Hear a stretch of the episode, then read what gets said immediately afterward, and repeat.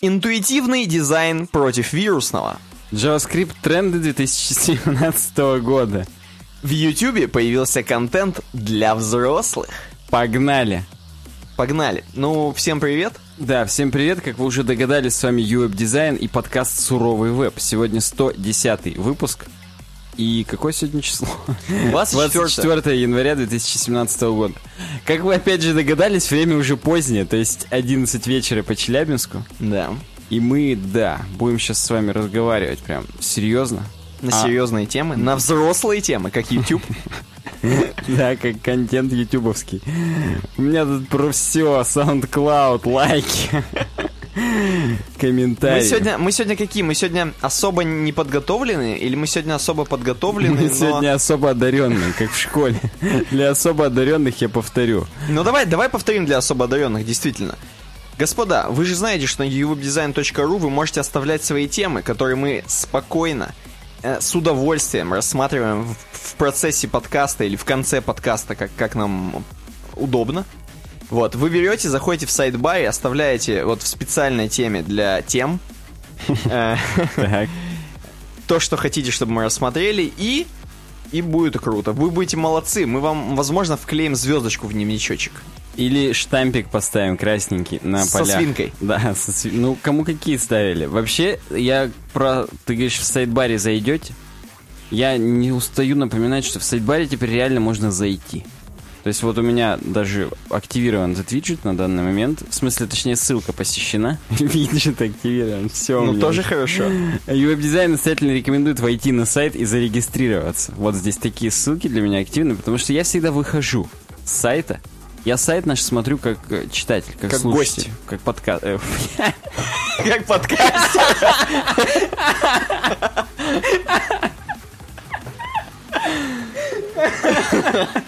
Ну. Вроде нормально же начинает. Как подкаст. Ну ладно, хорошо, подожди. Короче говоря. Короче говоря, э, сказали про то, что надо оставлять темы, сказали, что можно зарегистрироваться, господа. Зарегистрироваться вам поможет потом легко оставлять темы, опять же, все просто, да. И третья наша классическая, классическая, три столпа, на которых стоит наш подкаст, это стикеры, господа. Для тех, кто любит теплые аналоговые наклеечки, для тех, кто любит себе украшать что-нибудь там, например, ноутбук, крышку ноутбука или, например, эм, на кружку наклеить, я не знаю. Да, кто-то даже на элек- электрощиток клеил, присылал нам. Жестоко, Я просто- сурово. на самом деле надо будет собрать, когда наберется. Присылают фотографии, уважаемые подписчики, того, куда они клеят эти стикеры. Я хотел собрать потом попури, так сказать. А, там, там реально попы все, все, все клеют, да? Там на попури в основном клеют, да. Вот. Отлично. Можете заказать у нас э, в паблике. Там все просто. Два стикера. Один с UWeb Design, собственно, с планеты, то есть логотипом. И второй с нашим сайт-проектом про игры UVD Games. Все заказываете. Они там стоят копейки буквально. Мы вам прямо отправляем, вы клеите, попы свои отсылаете. Все К просто. сожалению, для наших подписчиков не из России чуть дороже стоимость, чем указано ВКонтакте. Ну, когда с вами свяжутся, вам объяснят, что доставка какая-то дорогая Ну, стала. логично, если какой-нибудь чувак из Аляски напишет, что ему нужен стикер, Да, не только логично, но и логистично, я бы даже сказал. Логистично, да. Вот, поэтому давайте к дизайну перейдем. Вы знаете, что дизайн это у нас э, а- краеугольный камень нашего подкаста, поэтому давайте по- по- про- пройдемте. Самый краеугольный, прям вот из краеугольных, это Бабич. И первая тема, она как раз про него, точнее от него. Так. Она называется «Хорошие практики для видео». То есть, как сделать так, чтобы вот видеоконтент на вашем сайте прям жег. Так. И вот, говорит, вообще-то, вы же понимаете, почему видео стало вообще популярным? Я вот, если вот меня спроси на улице, или как там принято говорить, разбуди ночью, я вот не скажу сходу, почему вдруг именно вот сейчас видеоконтент вспух. А потому что скорости интернета сильно выросли, оказывается. М, Вот так вот, да, если задуматься, так вот подведите хэ к носу, подумайте вообще и, и решите. У вас-то увеличилась уже скорость интернета или вы все еще по дюалапу нас слушаете? Так вот, старая, говорит, была поговорка такая, что картинка лучше, короче, сто, один раз увидеть, чем сто раз услышать. Была такая, Вот, да. А если увидеть на видео, то еще круче будет. Еще лучше, чем А услышать увидеть. наслышал, можно? Да. Короче говоря, видео, если использовать его очень эффективно, становится прям мощным инструментом для вовлечения, увеличения. И это нам Бабич такое дает сейчас. Это я только еще введение прочитал, а уже смотри, вовлечение, увеличение, все прям хорошо. Э, Первое. Не... Подожди, это не, то, не та тема, где про взрослое видео на YouTube, увеличение, увеличение. По- Походу, да, в конце он еще и об этом скажет. Первое, не рассчитывайте только на видео. На самом деле, он нам все-таки говорит про разработку приложений и сайтов. То есть очевидно, что на видеоблоге нужно все-таки рассчитывать только на видео. То есть такие, как дневник Хача. Наш любимый, да. Так вот, и он говорит, в любом случае, если у вас есть видео, нет никакой гарантии, что у чуваков будет сейчас скорость посмотреть это на видео. В принципе, как бы, ну, могу понять, что да. И он говорит, приложите фоллбеки. Ну, вот на YouTube есть фоллбеки в виде 144p разрешения. Ну да. Я думаю, оно уже вот ну везде проиграется. И даже не столько радио-видео вот этого в 15 FPS, которое будет, а радиозвука хотя бы. Ну, кстати, То есть как аудио подкаст вы нас всегда сможете послушать на YouTube, даже на дерьмовом Edge соединении, я думаю. Конечно, не пробовал. звук, звук будет не такой. Да, не будет э, вот того ощущения, вот этого божественного, как будто мы в студии рядом с вами сидим, как это на самом деле и есть. А да, будет такой уни- унитазный звук немного. Но да, поэтому, ну если вообще прям идеально, то текст. Но как бы вот, да, стенографировать наши подкасты пока еще никто не вызывался. Можете нам написать на ubedesign.ru slash contact. Но да. Поэтому, говорит, обязательно какие-то фоллбеки, чтобы у вас присутствовали. И даже если вдруг, ну, не все видео, хотя бы основную суть. Ну, то есть, а на видео вы видели, как мы там варили борщ с салом. Второе, используйте автомут. В том смысле, если вдруг так случилось, что у вас на странице видео автопроигрывается, то вы хотя бы звук у него выключите по умолчанию. Не как на вот... Ты, Никита, мне частенько кидаешь новости с Шазу или с Канобу, где-то сразу видос начинается, и не стесняясь прям со звуком хреначить, просто и Ну, всё. там, скорее всего, реклама какая-нибудь, да. Очевидно, что реклама, да. Ты причем ты скроллишь страницу, и хоп, между параграфами она разверзнулась, как твердь. И орет. И орет прям. Вот это дурной тон, говорит нам Ник Ну, Бабич. для рекламы это, не, это как бы дурной, но такой. Ну, очевидно, что они выполняют, так сказать, свое предназначение по Ведьмаку. Но да. И вот здесь он приводит пример, что вот, а Facebook видео, они не нуждаются в таком предназначении, потому что вот все у них круто, и хоть видео и авто проигрываются, в том числе, я так понимаю, Facebook, как там оно называется, это трансляция, Facebook Now, Так. насрать, Facebook Broadcast Limited. Вот, а там звук всегда выключен по умолчанию. Если не ошибаюсь, а я не ошибаюсь, кажется, на Твиттере тоже. В Инстаграме тоже преемственность Да, сохраняется. да, да. Кстати, ну Инстаграм с Фейсбуком в Твиттере не отстают от конкурентов, тоже звук по умолчанию выключен. Но если я хоть чуть-чуть вдруг случайно тапну, то у меня уже фулл-скрин видео открывается, я про телефон сейчас. И он заорет. И он сразу орет, да. Первое. Произведите хорошее первое впечатление, как мы сегодня, когда начали записывать подкаст. Э, В том смысле, что в самом начале видео должна вся суть быть. И вот не надо растекаться мыслью по древам, хотя бы в первые там, сколько, сколько-то первые 6 секунд, да, YouTube не пропускает, если вот реклама там, вот это вот все. И мы вот с тобой не растеклись сегодня. Мы сегодня вообще прям вот как надо. Четвертое. Сделайте так, чтобы, ну, точнее говоря, понимайте, что каждая секунда считается. Вот так вот Ник это, как это сказать-то, формулирует. Потому что под заголовок пусть у вас видео будет как можно короче. Как будто для нас специально написал троллинг статью. Да, это точно для нас пункт. Э, Вот. Вообще он ну, как бы говорит очевидные вещи, что более мелкие, простите за оксюмарон, куски информации воспринимаются людьми значительно проще, чем крупные. Поэтому, да, чем меньше, тем лучше. Он так думает. Ну, допустим. Ну, он просто не понимает, что у нас жанр. Ник, если ты нас слышишь, Николяй. Николай, нас- напиши для нас специально статью. Да, да, у нас жанр. У нас вот так надо. Представляешь, если мы тебя не первый час будем подкаста обсуждать, как всегда, а первый Первые пять 6 минут. секунд. Во, во. Ты, да, все. Даже не буду ничего. Тебя кто знает-то про тебя? Пятое. Давайте пользователям больше контроля. В том смысле, что все кнопки должны быть. А именно, вот если мы разберем YouTube, а я считаю, это хороший пример видеохостинга, скорость вам и 0,5, пожалуйста. И 0,7. И, и литр. И один, и полтора, и два. Все виды скоростей для восприятия. Вдруг кто-то нас под метамфетаминами слушает. И поэтому, собственно, я даже когда вот на Трихаусе еще ролики регулярно смотрел, я их на 2х, ну некоторые, кто сильно быстро едет, на полтора х слушал. И нормально воспринималось, и, и больше времени экономилось. Да много кнопок разных, субтитры включить. То есть там много всего. Да, просто вот вспомни, когда еще только начинался HTML5 API видео, там даже кнопка громкости-то была такая костная, ее она не работала на половине устройств, там, на первых айфонах, там, на айфонах 3G, я помню. И поэтому нельзя было даже звук убавить. И это вот плохой тон. Я, не надо. я больше скажу, была такая эпоха у YouTube, когда они, видимо, сильно развивали технологии. И у них были всякие программы типа Feeder, или как там, вот это перышко. На YouTube Feather, Да, и там вот это было все, и там можно было что-то, там так много всего было на YouTube раньше. Сейчас как-то они не работают Они с аудиторией. просто тогда YouTube Feather, наоборот, выключал большинство вещей. И там флеш был выключен, там, и там реально половина не работала из-за этого, но зато быстро работала. Вот я, да. я-то все время это использую, потому что я на Safari тоже, опять же, тогда был.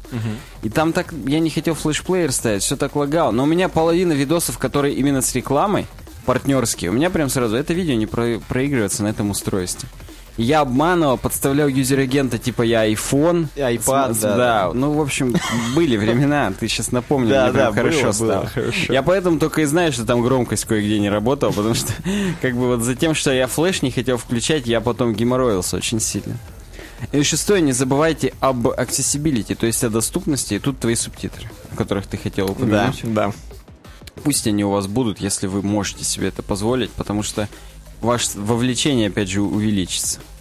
Ну и, и седьмой пункт — это сделайте, так сказать, следующие шаги. То есть на YouTube вот сразу есть по умолчанию, если не выключить, автопроигрывание следующего видоса, самого релевантного к данному, с учетом того, под кем вы зашли. И это, дескать, прям, ну, опять же, глупо отрицать, что это увеличивает вов- вовлечение, хотя и раздражает другую часть людей, но какие-то люди, которые там, вот, я не знаю, готовят на сковородке, а у них монитор стоит, ой, монитор, ноутбук стоит на столе, как, например, я иногда делаю. И им вот лень включить следующую серию, там, какой-нибудь летсплей или чего-то еще, он автопроигрывается, и, и это нормально, это ну, круто. плейлист вырубают обычно люди, это нормально. Ну, слушай, вот унизил. Молодец. Получилось у тебя, да. А если я вот музычку хочу одножанровую включить, чтобы мне YouTube сам после System of a Down Nickelback включал? Ну, это у тебя проблемы. Согласен, если я уже одно за другим такое слушаю, то провериться надо. Вот, но если говорить о ваших веб-сайтах, то вот Так. есть какое-то видео, вы под ним аннотацию напишите. И напишите текстовые какие-нибудь пояснения, типа, а вот на 15 минуте вот мы делали так, хотелось бы развернуто на этом остановиться. Или, а вот с этим видео также смотрят, ну тоже на сайте, если у вас есть тип данных как видео, то вы можете его тоже на таксономии или на что-то разбить.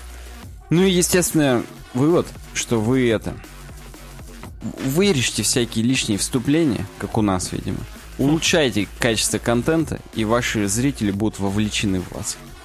Вот так нам говорит Бабич. Блин, мне интересно, сегодня реально повысится вовлечение или нет? По сегодняшнему выпуску. Потому что если да, то Бабич, мы не зря его читаем. да, А он- если не повысится, то надо задуматься над Бабичем. Может быть, он лишний в, этом, в этой телеге. Третье колесо. Пятое колесо в этой Да, телеге. да. Самое слабое звено. Прощайте. Че, идем дальше, да? Да, на блоге TypeKit. Это TypeKit это один из тех трех китов, на котором тоже стоит наш подкаст. У нас на столпах, а мир на китах. Ну Так ну. вот, они нам представляют новый шрифт Source Serif 2.0. А у нас сегодня вообще про шрифты, кстати, немножко дизайн затронется. Да, целых две темы. Вот первая из них, да. То есть, подожди, сейчас сразу скажем, давай, чтобы у нас все отвалились сразу. Это, то есть, нищебродом этот шрифт никак, да, сейчас? Не можно. Он бесплатный в любом случае. И Source Sans Pro, и Source Serif, вот этот вот новый, они бесплатные хоть как. Но просто на TypeKit они тоже хостятся. Поэтому почему бы и нет. Окей, так. Видишь, они все, видишь, files are available open source on GitHub. По крайней мере, development files. Возможно, конечные шрифты все-таки нет. И чем же он, чем же он отличается от Source Serif просто? Или, или чем? Э, Во-первых, поддержка кириллицы. Я думаю, это самое основное, о чем нам следует упомянуть для наших подписчиков. так. Потому что я вот Source Sans, его уже давно под кириллицу обновили, еще там в шестнадцатом году, возможно, в начале. И я его много где использовал на наших баннерах рекламных или там где-то еще, я уже не помню. Возможно, даже он в логотипе все еще используется, надо исходники открывать, чтобы смотреть. И он крутой, он реально крутой. Это официальный шрифт, например, перепроцессора SAS. У Криса Койера используется Source Sans где-то. Ну, как бы вот есть люди, которые пользуются такими шрифтами. В редакторе Brackets это дефолтный шрифт. А у них source код для кода и для всех менюшек Source Sans.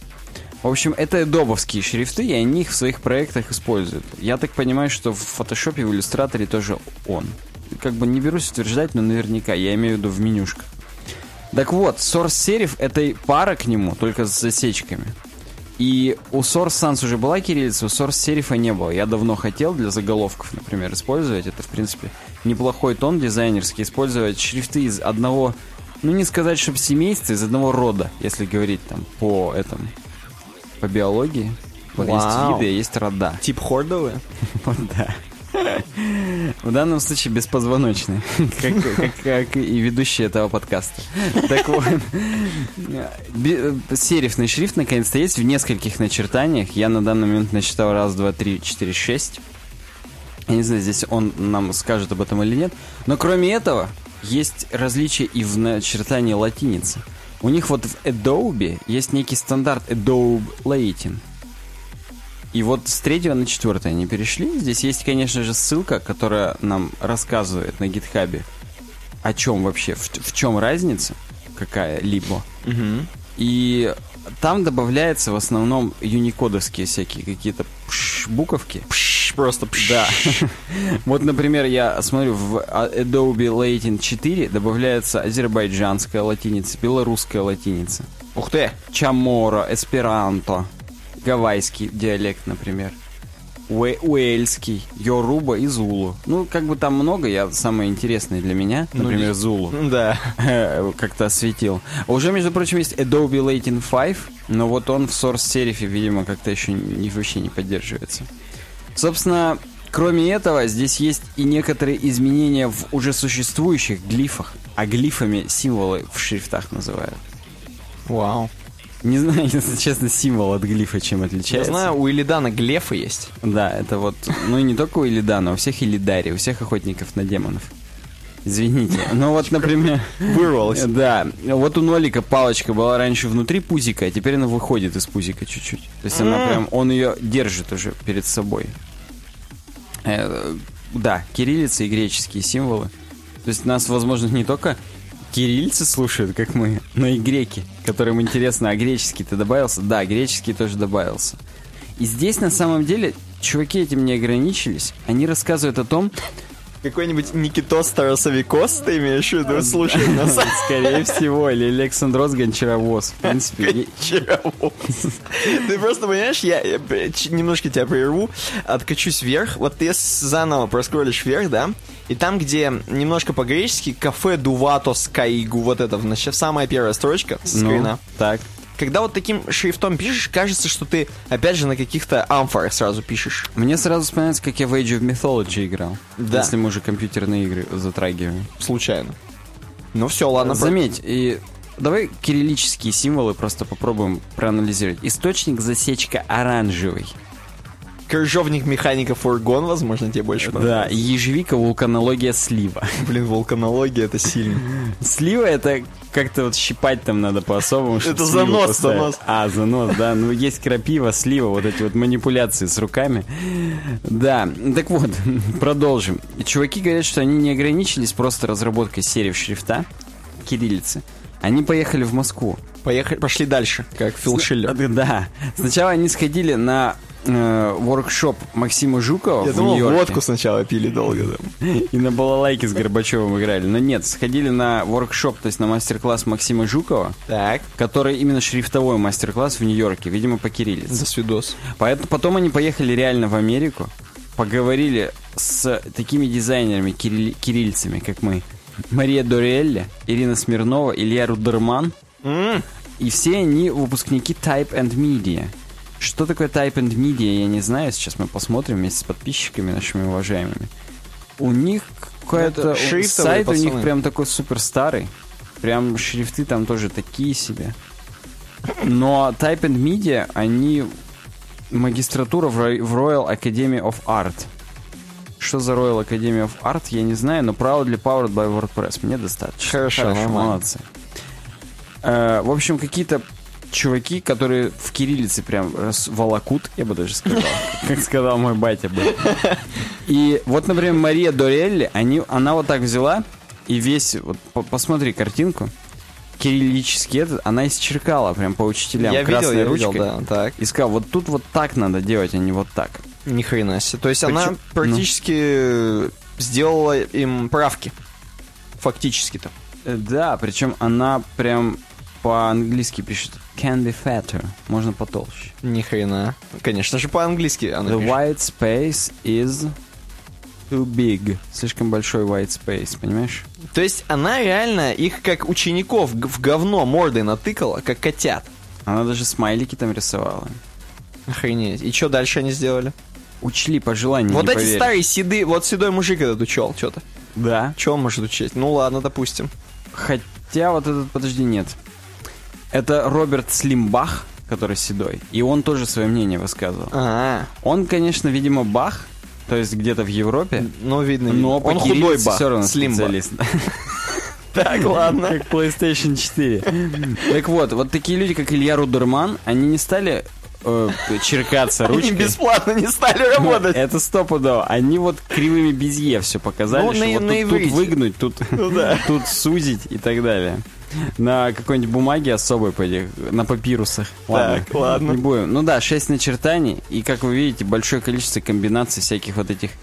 Я вот не знаю, в каких это языках вообще используются вот эти вот точечки снизу, сверху. Мгм. букв- Ну ладно, в, в- в немецком я знаю, умляут, есть сверху у О, У и А. Ну, у этих, наверное, у финнов, мне кажется, они там Не знаю, мне, кажется, мне кажется, у армян. Хотя написано вьетнамский. Ну, тоже хорошо. Хотя нет, они говорят, что дальше работают над сорс-серифом, возможно, будет даже вьетнамский дальше. Ну, то есть, да, видимо, разрабатывая шрифт, нужно учесть столько деталей у каждого языка, так скажем. Причем для каждого начертания, я так чувствую. Да, это что опухнете. Вы тут, вы-то думали, это легко об ВГД там написать. Про булки, которые там к чаю. А на самом деле... Да, на самом деле, видимо, это целое дело. Поэтому это Франк Гисхаммер, я напоминаю, нам пишет все. Ну, хорошо, большое дело, большое. Следующая статья у нас новость тоже про шрифт, а именно... Как тебе? Давай, Никита, мнение. Про Бабича все понятно знаешь, Ну, мнение про него. да. А про шрифт вот, вот. Про, ши- про шрифт. Ну, слушай, прикольно. Мне нравится, что они... Мне нравится, что сами, сами Adobe используют в своих продуктах эти шрифты по полной. И как бы не гнушаются, и вообще молодцы в этом плане. Мне тоже нравится, что они молодцы. И я, честно скажу, ждал Sans Serif. Source Serif, простите. Sans Serif ждал это, я уже нар- на- наркоманию немножечко. Но следующий шрифт, он особенный. То есть ты, мы, грубо говоря, вот сейчас мы рассмотрели такой шрифт, который, ну, грубо говоря, используют люди так по вкусу. Следующий шрифт, он как бы, он, он какое-то значение имеет такое. Он прям... Это прям тоже столб шрифтовой. Марк Симонсон сделал этот шрифт, и его я ждал еще больше, чем Source Serif. Причем настолько ждал, что я уже рассказывал в нашем подкасте «Суровый веб». Я надо помню- заново, надо заново. Да, я не помню в каком выпуске, поэтому просто перескажу заново, что вот как-то я задался вопросом, какой шрифт у себя на сайте использовать. Начал смотреть и увидел, что вот есть такой шрифт Proxima Nova. Он широкенький, а как найден мальчик, воспитанный майонезом. Он жирный, но нежный. Вот, я нашел шрифт, который широкий, Он без засечек. он без засечек, да. И он типа восприимчивый. И на самом деле на Западе его уже давно очень хайпили. И даже Инстаграм, по-моему, до сих пор на нем сидит. Я не, уверен, сейчас или нет. Сидит или нет. Но когда мы в прошлый раз рассматривали с Никитой эту тему, сидели еще. Live Journal на него перешел, Facebook. То есть, ну, Proxima Nova, она прям бомбанула. Я написал про, нее, про этот шрифт статью еще на сайте Looslow.me, который мой супер первый блог, еще году в 2011-2012 по веб-дизайну типа. Так вот, Я тогда написал Марку Симонсону просто на почту и написал, что типа, блин, чувак, спасибо. Это А, чтобы вы понимали, Марк Симонсон это чувак, который с, с маками, с аймаками сидит, и он старенький уже. Да, там седо- седой чувак, я сейчас зашел на About, У него там есть и наебал. там была, была картинка, сейчас нету. Что-то он уже это убрал. Он уже шифруется. Я сейчас запишу Марк Симонсон в Google, и там-то, я думаю, помнят все еще. Ну, наверняка, Ну да. вот, да, тут есть даже та самая фоточка, где он в очках седой и с аймаками сидит. Да-да-да. Причем он не то что с аймаками, с Mac Pro он просто сидит, с мусоркой. Вот. вот. Ну, как бы, вот такой учиться? чувак. Вот. И я ему написал просто на почту. Тут где-то была его почта, я не знаю, возможно, после того, как я ему написал, он ее и убрал. Вот. Но я ему написал, типа, Марк, спасибо, кириллица на Proxima Novi прям крутая, вообще молодец. И я его тогда спросил, вот есть у тебя шрифт такой, Proxima Nova Soft, а он именно еще, он прям как майонез. Он такой прям, ну, Он у- узенький, да, я так понимаю? да вообще? кого? Нет, он мягкий. Он А, в смысле мягкий. прям скругленный со всех сторон. Ну ты просто открой Proxima Я вижу, Soft, вижу, ага. и вот новый. И он, он вот такой и был примерно. И я ему говорю, а вот ты кириллицу не собираешься к нему тоже делать? По-русски ему говорю. Ты, Прям, прям по-русски, слышь ты. И он мне говорит, блин, Александр, я, говорит, даже не знал, что кириллицей из Proxima Nova кто-то пользуется. Я, говорит, думал, его в основном у нас тут в Штатах используют, так сказать. Так. Но, говорит, над Proxima новый софт я, говорит, вообще-то работал над кириллицей, что-то забросил, но походу начну. Кроме шуток, так и написал. Могу потом приложить. Я помню, когда...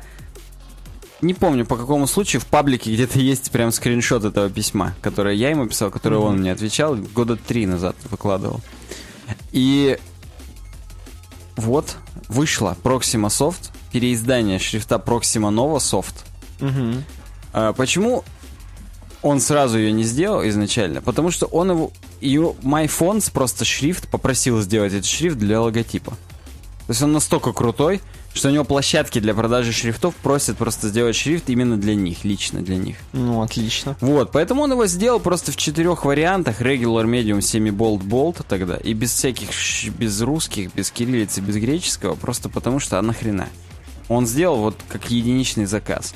А потом решил, что все-таки надо развить эту тему. и Сделал Proxima Soft теперь. Это версия, как бы сказать, 2.0.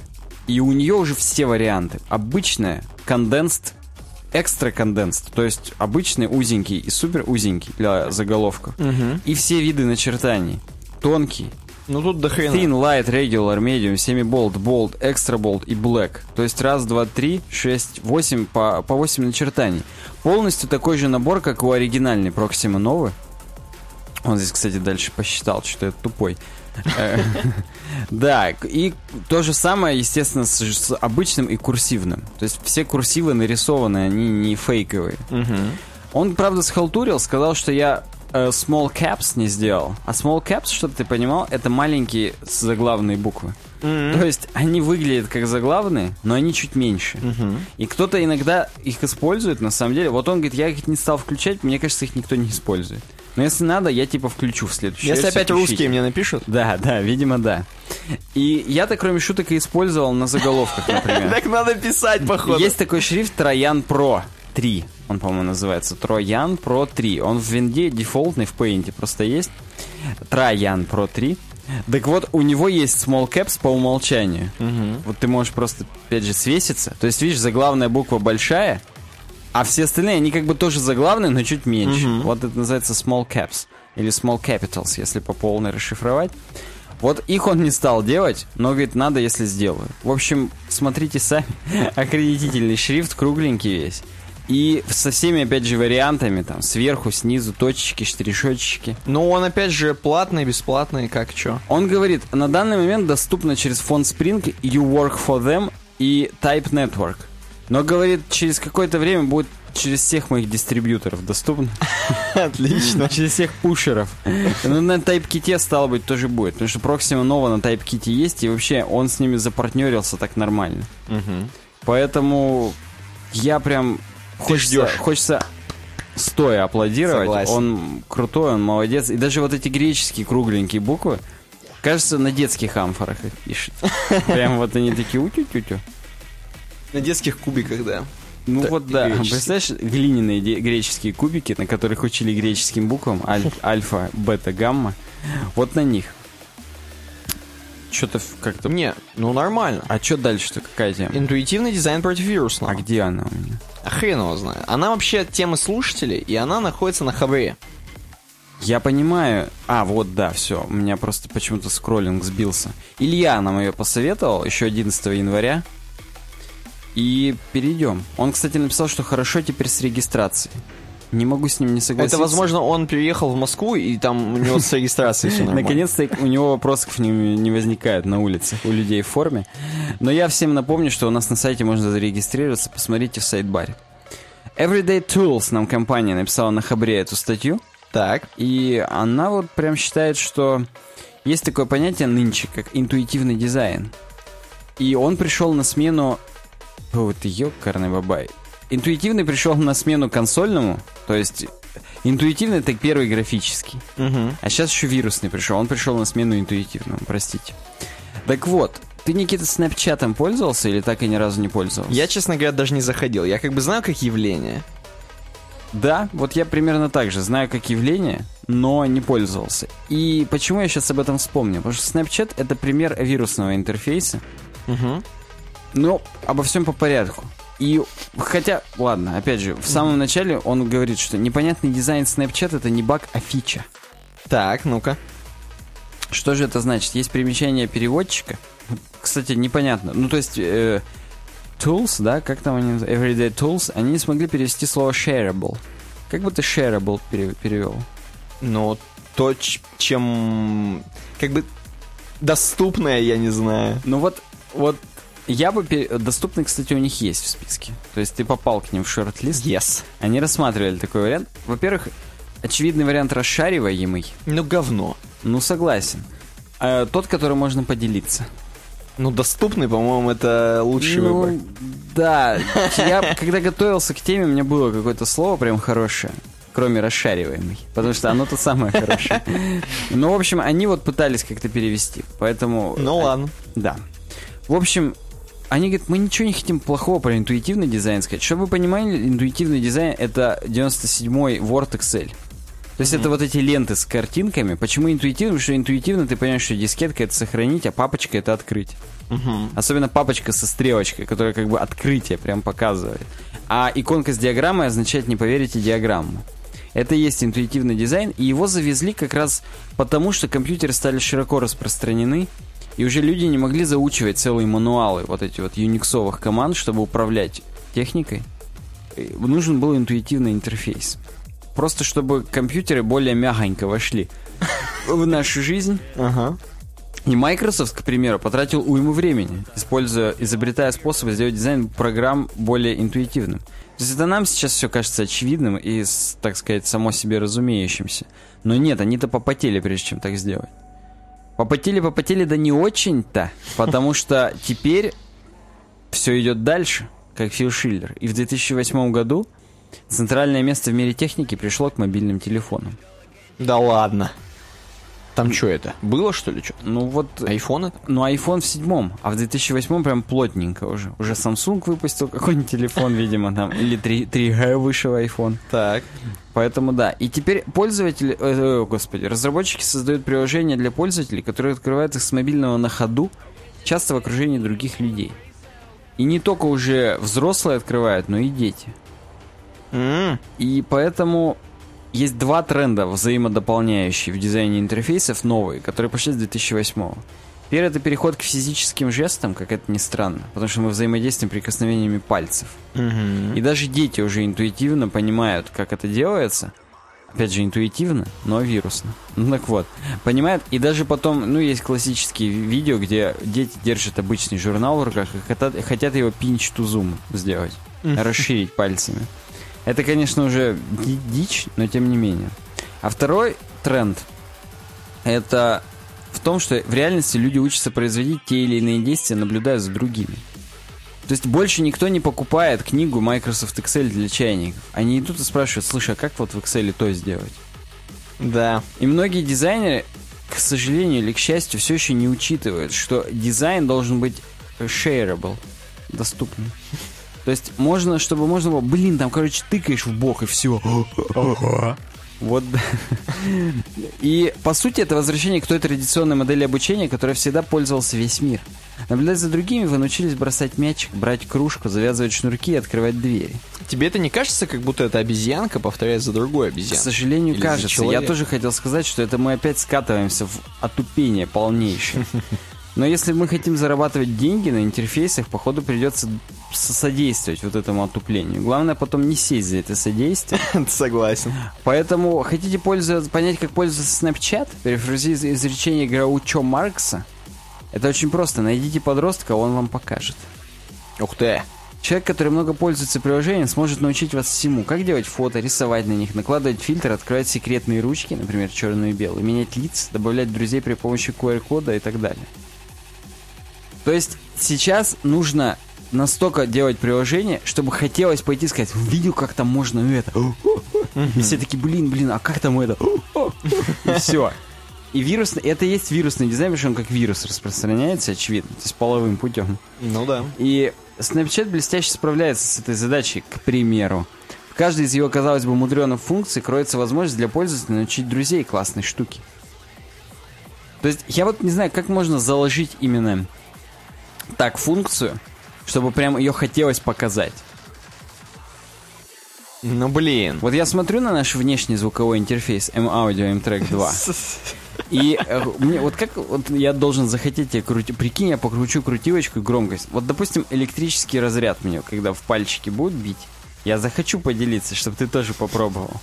Но Не, это ну так почему? уже Ты бы вот сам у какого-нибудь диджея, если бы тебе там Скрилик сказал, чувак, смотри, у меня крутилки покрути. Это же ты бы покрутил крутилки. Ну да, но он и не сказал бы, потому что ничего феерического и завораживающего в его крутилках нет. Ну, для него-то уже давно нету, а Да и для всех прикольно. остальных тоже, ему уже 30 с чем-то, поэтому как бы его крутилки уже не завораживают так, как раньше. В общем, вирусный дизайн основывается на понимании того, как социален по своей природе процесс обучения и использования желаний людей учиться и учить. То есть, ну я не знаю, вот если бейсбольная бита после удара будет какие-то фейерверки выпускать из себя, то захочется, блин, а ударь битой, попробуй. Вот так вот в бейсбол настоящие мужики играют. Хоп, и звездочки, бабочки полетели, ми-ми-ми, ня-ня-ня. Радуга. Да, поэтому есть вот какое-то преимущество такое определенное, кроме стимула, конечно же. Во-первых, во-первых, другое преимущество вирусных интерфейсов состоит в том, что функция не загромождает экран. Банальные интерфейсы становятся менее загроможденными, вот без этих ленточных большого количества кнопок, потому что мы там смахнули, тут смахнули. Мы же как бы при смахивании даже не кнопку не жмем. Мы можем в любом месте смахнуть, и оно сработает как интеракция, то есть взаимодействие. Поэтому это опять же плюс для мобильных устройств, а это именно, как бы сказать, с мобильных-то и пошло, я повторюсь. И кроме этого, вот в, данном, в данной статье рассматривается позитивный социальный, так сказать, вопрос, что мы социализироваться начинаем. Мы прям так хотим узнать, как пользоваться снапчатом, что идем и заводим новых друзей. И Ну, уже не говорим, видел, какая погода на улице? Там, давай обсудим там что кого. А, кстати, а ты не покажешь мне, как пользоваться снапчатом? Как там свапать? Да, поэтому вот не знаю даже, как это... У меня двойственное отношение, то есть высказывая, опять же, отношение к темам, я считаю, что далеко мы так зайдем. Далеко назад причем. Но, видишь, это надо понимать, что, короче, это именно для молодежной аудитории, будем говорить. Если перейти все-таки к интерфейсам серьезным, то, наверное, лучше скилломорфизма пока никто ничего не придумал. Просто потому, что скилломорфизм — это жизнь наша. Вот. А такие, ну, в принципе, да, да, такой интерфейс, такое взаимодействие, так скажем, ну да, может быть, для Ну, детей. Ну, ты уже вот прям педагогическую суть, так скажем, рассматриваешь. Ты Да. уже хочешь, чтобы дети налоги учились платить с помощью таких интерфейсов. Ну, кстати, Ну, я, я других применений не вижу. Прям Только вот налоги. Ты мне так про детей сказал, я сказал, опа, вот так вот, значит. ладно, окей, последняя тема из дизайна. Я, кстати, тебе пока я рассказываю последнюю тему из дизайна, попрошу тебя налить чай. Все равно, ты же все равно знаешь. Ты же помнишь про него? Я помню, я больше тебе скажу, так и хотел. Отлично, вообще. Так вот, сейчас тема будет, э, господа, я попробую ее уместить в быстренько, потому что тема обширная, тема интересная, самое главное, поэтому эм, кто хочет поподробнее, обязательно прочитайте. Здесь не совсем про веб-дизайн, здесь про гейм-дизайн. Статья на dtf.ru от Майка Ам... Ну, то есть это, конечно же, перевод. Эм, выступление Майка Амбиндера. Амбиндер, да, видимо, он. И это никто иной, как экспериментальный психолог, который работает в Valve. То есть самый Valve, которая сделала такие игры, как Half- Half-Life. Так вот, я о чем говорил-то? О том, что Майк Амбиндер это экспериментальный психолог из Valve, и он сейчас, значит, спокойно выступает на конференциях и спокойно пиарит в том числе и их работу крутую, и свою работу как психолога крутую, и делится некоторыми секретами вот геймдизайна, которые, в принципе, помогают вообще в любом дизайне. И вообще в жизни помогают, на самом деле, вот без приколов. Психология это, конечно, такая наука интересная, но он здесь трактует тем, что психология она дает множество полезных советов по использованию знаний, вот, вот именно знаний человека, знаний психологии. Так вот, суть какая? Он рассказывает некоторые постулаты, так скажем, вот прям по пунктам. И говорит, вот, например, как- какое человеческое внимание, его недостатки, если сразу же переходя к интерфейсам, переходя к геймдизайну, там, конечно, он будет относиться именно к геймдизайну в основном. Вот, например, понятно, что как и на сайтах, так же и в играх, точнее, как в играх, так и на сайтах, например, эм, человеческое внимание, оно сконцентрировано, в принципе-то, на нескольких предметах. То есть оно смотрит, э, как говорится, вот он тут описывает, если вот руку вытянуть, и вот примерно на длине руки человек видит нормально, хорошо, а дальше уже нужно там вглядываться, как-то что-то напрягаться, в общем. А на длине руки, в принципе, нормально. И в, в каких-нибудь, допустим, шутанах, в шутерах, эм, тебе нужно понимать, что, как бы, грубо говоря, чувак-то видит пушку в основном, и впереди вот идущего монстра, да? А, то, что там далеко, где всматриваться со снайперкой, это все уже сложнее намного. Поэтому нужно так именно геймдизайнить, чтобы вот внимание было на каких-то передних, на, на предметах переднего плана. И вот, например, можно так играться, опять же, привлекая внимание пользователя сайта или игрока, например, неожиданным появлением объекта, изменением цвета, приближением, отдалением объекта и изменением размера объекта. Но это все, это и так всем понятно, в принципе. И он здесь приводит сложный пример с дотой, что вот, например, в доте очень много всяких маленьких элементиков, и как ты понимаешь, то есть надо охренеть там, что, чтобы вглядываться, смотреть. Я вообще хотел привести в пример, вот я еще... Я помню, конечно, ты когда готовился, мне говорил, что там про доту, про дотан. Ну. Но э, я сейчас, когда вот началось вот это «вытяните руку», вот это все, я вспомнил несовские старые платформеры, Так. ну, где вид сбоку, ты там прыгаешь по блокам, куда-то идешь, что-то кого-то убиваешь. Там вот, по-моему, это не очень соблюдается правило, там у тебя достаточно плоско перед тобой все находится.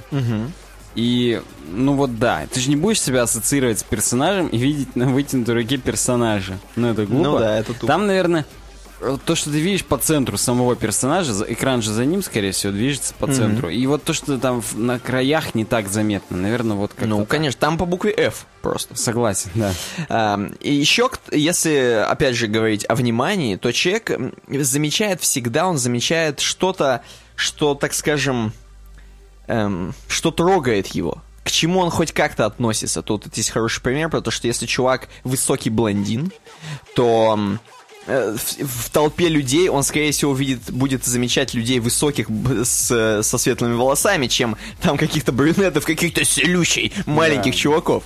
Вот. Поэтому и также, собственно, ну также в играх и в интерфейсе. То есть, если человек видит, вот, например, здесь есть хороший пример про золотые монеты, то есть люди видят деньги, они ассоциируют себя с тем, что, ну, можно получить деньги. Просто золото. самое, иногда геймдизайнеры обутят, будем говорить, этот момент, или как это наоборот.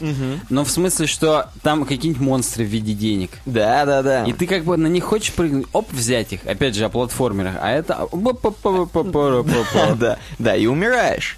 Вот, поэтому это можно использовать по-разному в геймдизайне. В веб-дизайне, опять же, также э, внимание обращаешь те же самые золотые монетки, их можно располагать там где-нибудь на корзине, в корзине, я не знаю. Ну, в общем, вы понимаете речь о чем. Идем дальше. Это все про внимание. Влияние на предпочтение. Влияние на предпочтение. И это очень серьезная вещь. Здесь просто показано, вот скриншот, чтобы ты понимал, скриншот из доты, в которой уже 113, возможно, уже больше, сейчас хрен знает, они там быстро их выпускают, 113 героев. Поправьте нас, кто в доту играет, мы сразу вас быстренько забаним на канале, чтобы вы больше не смотрели наш подкаст. Э, Вот, 113 героев, и надо же выбрать-то как- как- какого, какого. И у каждого чувака, который, в принципе, играет в доту, у него есть некий сет эм, героев, которыми он любит играть. Ну вот тут он говорит, ну, я, говорит, спокойно отвечу, что это Anti-Mage, Legion Commander, Pooch, Templar Assassin, Naga, Чен и Windrunner. Р- Windranger, простите. Виндрейнджер, Да, простите. И, короче, это да, но если ты такому чуваку, который, ну, как бы с чистейшей точкой зрения, покажешь ему, а вообще-то ты знаешь, что сейчас люди все выбирают вот другой сет, и покажешь ему, что вот, чувак, ты вообще играешь ты даже не теми героями. И ты покажешь, сколько людей этим пользуются. Этим сетом там миллионы людей играют. И он начнет понимать, что, скорее всего, что-то он делает не так. И он даже может спокойно извини- из- извинить, изменить свое мнение. Он скажет, блин, ну, что-то реально, ну, не могут миллион человек ошибаться, правильно? Причем вот в данном примере он его меняет даже больше, чем наполовину. То есть у него из семи оригинальных персонажей только трое остается его, а четверо уже навязанные. Да. И дальше сейчас где-то будет... Они также в кон... э, Так вот, это он просто про доту рассказывает. а Там вообще в основном про контру было. Они навязывали... точнее, они, они даже не то, что навязывали, но, допустим, Dust 2, карту Dust 2 в контре, эм, мы ее всегда ставим в главный, в основной блок карт, Естественно. и как бы... м, Так все и играют в и основном все, на ней. да, и все, в ней- э, все на ней играют. То есть, короче, а, если мы, говорит, будем даст ставить вообще, если бы мы сделали все рандомно, все карты просто рандомно тебе выпадают, ты как бы, ты вообще не понимаешь, что кого, где кто, то, скорее всего, на Дасту было бы не такое большое предпочтение. Но так как Даст 2, типа, выбран как один из там крутых, то, как бы, естественно, люди играют в него. Я считаю, это можно напрямую просто с социальным, как это, social proof. Да, social proof. Социальное доказательство. Если ты отзывы на своем сайте публикуешь о том, что нас выбирают миллионы, в том числе Олег Тиньков, то, то это прям повысит твое, твое в глазах Твое, миллионов. Ч- твое ЧСВ повысит. Вот. Э, Это значит о том, что люди действительно смотрят на чужой выбор и меняют свой под это. Почему? Он опять же это легко объясняет. Потому что люди склонны лениться. То есть мозг, ему лучше отдохнуть, чем думать э, о выборе, поэтому проще сказать, да, да, действительно, давай лучше выберем то, чем подумать самому. Или так, или люди любят быть в общности какой-то, чувствовать себя частью чего-то большого. То есть тут у кого какие психологические проблемы были в детстве, тот потому и следует мнению других, но да. Да, когнитивное искажение. Вот одно из... э, Я, кстати, не знаю, я, я не помню, я сказал это или нет. Или это, возможно, будет дальше, сейчас посмотрим. Когнитивное искажение. Это, короче, очень прикольная штука. Я не знаю... Да, это очень, это очень прикольная хрень, когда ты, грубо говоря, вот, к примеру, ты такой про себя говоришь. Я, короче, вообще-то щедрый чувак. А потом идешь по дороге и нищему не подаешь мелочь. И у тебя сразу когнитивное, то есть ты такой, блин, я же вроде про себя думаю, что я щедрый чувак, но моими действиями не подкрепляю это. И у тебя когнитивный диссонанс. Так. Вот, и таким образом ты можешь и в играх, и в вообще в любых интерфейсах тоже подкидывать, так скажем, пользователю такие вещи, чтобы он переставал что-то делать, допустим. Вот, но мы сейчас дальше посмотрим, там будет э, крутое описание. Эффект якоря. Ну, эффект якоря, я думаю, мало кому вообще нужно объяснять. Тот самый эффект, когда э, человек уже психологически что-то запомнил, именно психологически что-то запомнил. То есть э, его нервная система реагирует там на пошлепывание по спине, опять же, дружеское. Вот. И здесь очень крутая тема описывается, что у людей якори, например, такие. Чувак, вот этот, тот самый, который, собственно, рассказывает, тот психолог. Так. Он говорит, я что сделал? Я не знаю, как это в Америке работает, но допустим. Он собрал всех эм, последние там два числа их эм, там Чего же? Social Security номер, Видимо- это, считай, ИНН. Видимо, Social Security, да. Social Security выбрал... Послед... Ну все, давайте, чуваки, вы мне каждый скинете последние два числа. И у, у одних оказалось ниже 50 числа, а у других выше 50. И он по этим группам разбил людей и говорит, типа, давайте, короче, и спросил у них. Я так понимаю, он это все-таки не из компании людей брал, потому что я думаю, в компании люди знают, сколько героев Дота. Э, Ну, каких-то левых чуваков, просто левых опрашивал. И, г- и потом спросил, сколько, вот как вы думаете, сколько людей в, дот, в доте? В дотане? С- сколько всего сейчас героев? И как бы чуваки, которые, у которых social security оканчивался меньше, чем 50, они ответили, что ну около соточки героев. А те, которые больше 50, они ответили, что ну 115. В среднем, я так понимаю. Вот, потому что члены первой группы привязались к маленьким цифрам, как бы это ни звучало, своего номера социального страхования. Так. Поэтому в среднем их оценка была ниже, чем у второй. То есть, э, по идее, это как-никак к делу не относится, но тем не менее это реально значит. То есть, абсолютно, вот ты можешь сначала сказать, вот тебе две спички. Да. А теперь сколько будет 2 плюс 2? Вот да, да. Вот или да. Ну и как бы ты немножко мен- управляешь ментальностью человека, что он э, может склониться в другую сторону. Вот, например, они. Ну, очень хоро... Здесь мне нравится, как он отмазывается, очень круто. Опять же, в Counter-Strike есть показ, сколько, через сколько наберется та или иная карта. Через сколько люди соберутся в команды и начнется игра на той или иной карте. Естественно, предпочтительно на каких-то картах типа Dust 2 э, люди собираются намного быстрее, чем на каком-нибудь Train. Train на втором месте. Ну, да, ну типа... а, нет, хрен там. Типа, ну там, там по Не в 5 том минут порядке ждать, да, на выставлены. Dust е Ну через да, да, 12 да. секунд. И как бы он говорит, что вообще-то люди имеют э, такое свойство расстраиваться из-за хрени такой. Что, это опять же, это относится к якорю. То есть э, человек видит, что у него написано было, загрузка на Train, он будет попадать че- через 4 минуты 48 секунд. Если он прождал 4 минуты 48 секунд, и он не попал, он будет уже, блин, ну что-то так-то как-то... Я вот ожидал, что... Я хочу поиграть вроде на Train е. Мне уже задолбал Dust. Я вот вроде уже хочу на трейне, но я подождал 4.48, ну не больше. Вот, вот, только не больше. И он начинает расстраиваться.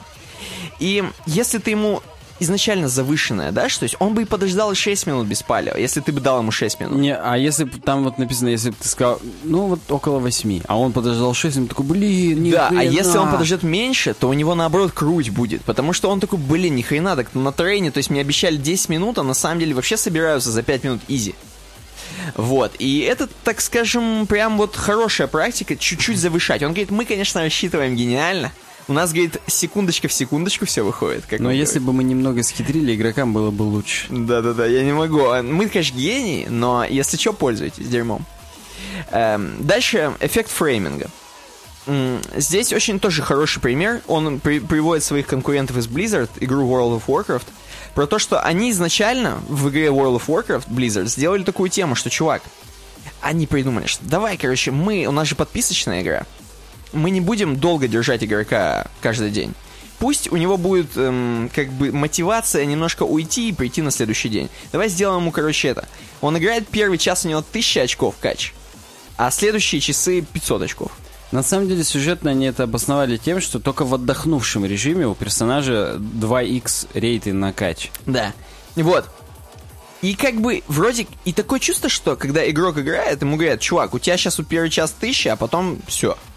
И это как будто тебя прогоняет. А, ё-моё, ты посмотри, то, что я сейчас сказал, это только потом стало. Ну А вот. сначала у них реально просто уменьшало и все. Но, а потом они это обосновали по-другому. Типа, чувак, у тебя всегда 500, но в первый час плюс 500, прикинь, бонус. И ты такой, вау, ни хрена, первый час-то вообще лютуем, гуляем.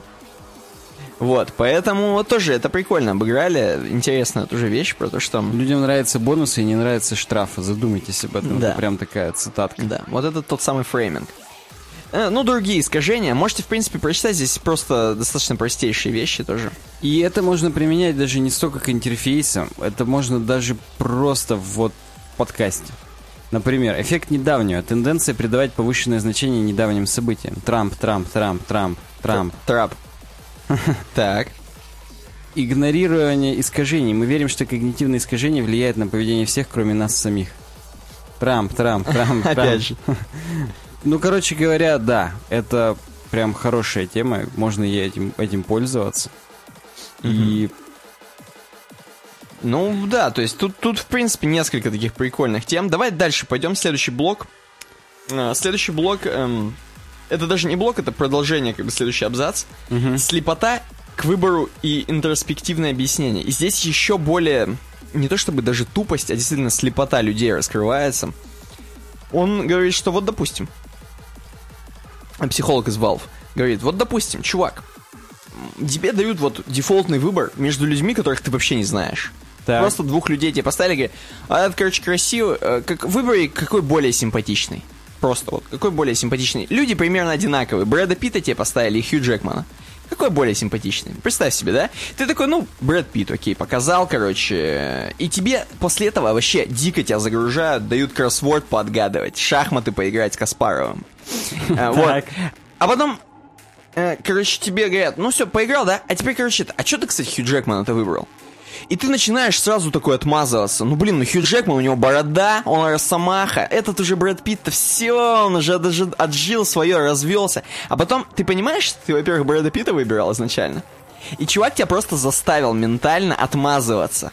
Потому что ты уже, ты напрягался, у тебя башка уже отгрузилась, и, и ты, короче, забыл про то, что ты уже выбрал. Ты реально просто уже ищешь повод, эм, то есть человеческий мозг, он очень хорошо отмазывается, он очень хорошо находит причины. Как это объяснить? То есть легко, ле- ле- э, мозгу проще что-то объяснить, эм, ну просто типа не отмазаться, как сказать, найти какое-то объяснение э, своему прошедшему выбору, чем, вы, чем выбирать, так скажем. Вот. Вот тоже вот такой прикол. Ну, охренел, это сейчас прям как-то я призадумался. Ты сразу Хью Джекман, Брэд Питт, чё кого? Да. Вот. Люди очень хорошо умеют давать объяснения, даже когда в этом нет смысла, да, вот. Когнитивный диссонанс и токсичность. Вот это, да, это отличная тема, на самом деле. Вот тот самый когнитивный диссонанс, про который мы немножко уже поговорили, здесь очень круто обыгран. Все знают, что в Dota 2, опять же, где дерут мамок, эм, все говорят вс- всегда гадости друг другу. И вот, говорит, какое мы поведение ожидаем в доте, говорит. Точнее, какое поведение мы бы хотели, чтобы было у игроков в доте. Вот здесь есть скриншот. И, собственно, здесь просто чувак спрашивает, типа, привет, я новичок в доте. А как играть там за чувака на, этом, на вертолетике? Helicopter Man. И обычно в доте, в принципе, тебе сразу ответят, да ты fucking noob там и так далее, и suck my dick. Так. Вот, но здесь чувак отвечает типа правильно, как хотели бы разработчики. Он говорит, базара нет, Дота, короче, это да, я все, я в принципе крутой, могу, готов поделиться, эм, ну, в принципе, как играть. Я знаю, как играть, давайте я расскажу. Ты такой, блин, черт, я только что умер, ну как бы все нормально, я только что умер. Вот, да не, ничего, не проблема этого, он ему отвечает, типа, все Я нормально. дам- не подготовлю немножечко рациональную, конструктивной обратной связи и все тебе расскажу. Да, в доте, ну, конструктивная обратная связь. Вот. Но вообще, он опять же говорит, и вот люди токсичные. А, тут был перевод. Я-то просто... Да-да, там и перевод был. Люди токсичны даже не потому, что они просто бесят, что их бесят другие люди, а потому что сама по себе Dota это сложная игра. И сами люди нарушают, э, сами люди делают ошибки, допускают, но они своих ошибок не видят. Они видят чужие ошибки, следят за чужими ошибками в основном, указывают на чужие ошибки. Э, Вот. Ну, такое вот, такая просто психология у людей. Опять же, эффект Дайинга Крюгера, который мы разбирали, про то, что когда человек ни хрена не шарит, он думает, что он до хрена специалист. Вот. И опять же, там по экспоненте, чем он больше шарит, тем он в себе более не уверен и говорит о том, что он менее шарит, опять же. Вот. И очень крутая тема про репорты. Очень кру- крутая тема про репорты. Ну, здесь просто он одним словом обмолвивается о том, что можно, как обычно, эм, зарепортить, то есть оставить, как это сказать-то по-русски? Отзыв. Да, ну, оставить отзыв, можно сказать. Пожаловаться. Пожаловаться, да, на игрока, который что-то говно делает. И у них даже в доте приходит, что вот вы пожаловались на того-то чувака, а мы его потом э, сделали ему low priority. Сделали ему низкий приоритет, он теперь не может нам говорить в микрофон, не может писать в чате и так далее. Вот, и ты, Охренеть, ты ты типа... Работаешь? Да, да, типа ты как бы участвуешь в обществе. Но это даже не об этом. Здесь еще круче пример. Здесь мы, говорит, пытались избавиться от того, а, что люди постоянно, короче, думают, что они крутые, а все остальные говно в команде. Мы это как сделали? Ну, то есть понятно, что они полностью, наверное, не избавились от этого, но они сделали такой опросник в конце матча. Там, типа, нужно выста- выставлять звездочки. И говорят, вот как ты считаешь, как ты, типа, оцениваешь, как команда сыграла? И ты такой, ну, типа, одна звезда. Как сыграли другие игроки? Одна звезда. А как ты сыграл? И ты невольно захочешь поставить себе пятерку. Но ты никогда сам, ну, все равно в глубине души ты знаешь, что ты говнил. Что ты был лох. Так. И ставя себе пятерку, как бы, типа ты врешь вроде как, но у тебя возникает когнитивный диссонанс. То есть ты, у тебя твои действия не соотносятся с тем, как ты думаешь. И тебя это, тебе в следующем матче тебе захочется играть хорошо, чтобы себя потом оценить на хорошо. Эм, только потому, что вот э, просто такая психология человека, ты не можешь сам себе врать вот постоянно. То есть понятно, что люди там по приколу, которые мамок драли, они там поставят 5 звезд себе несколько раз.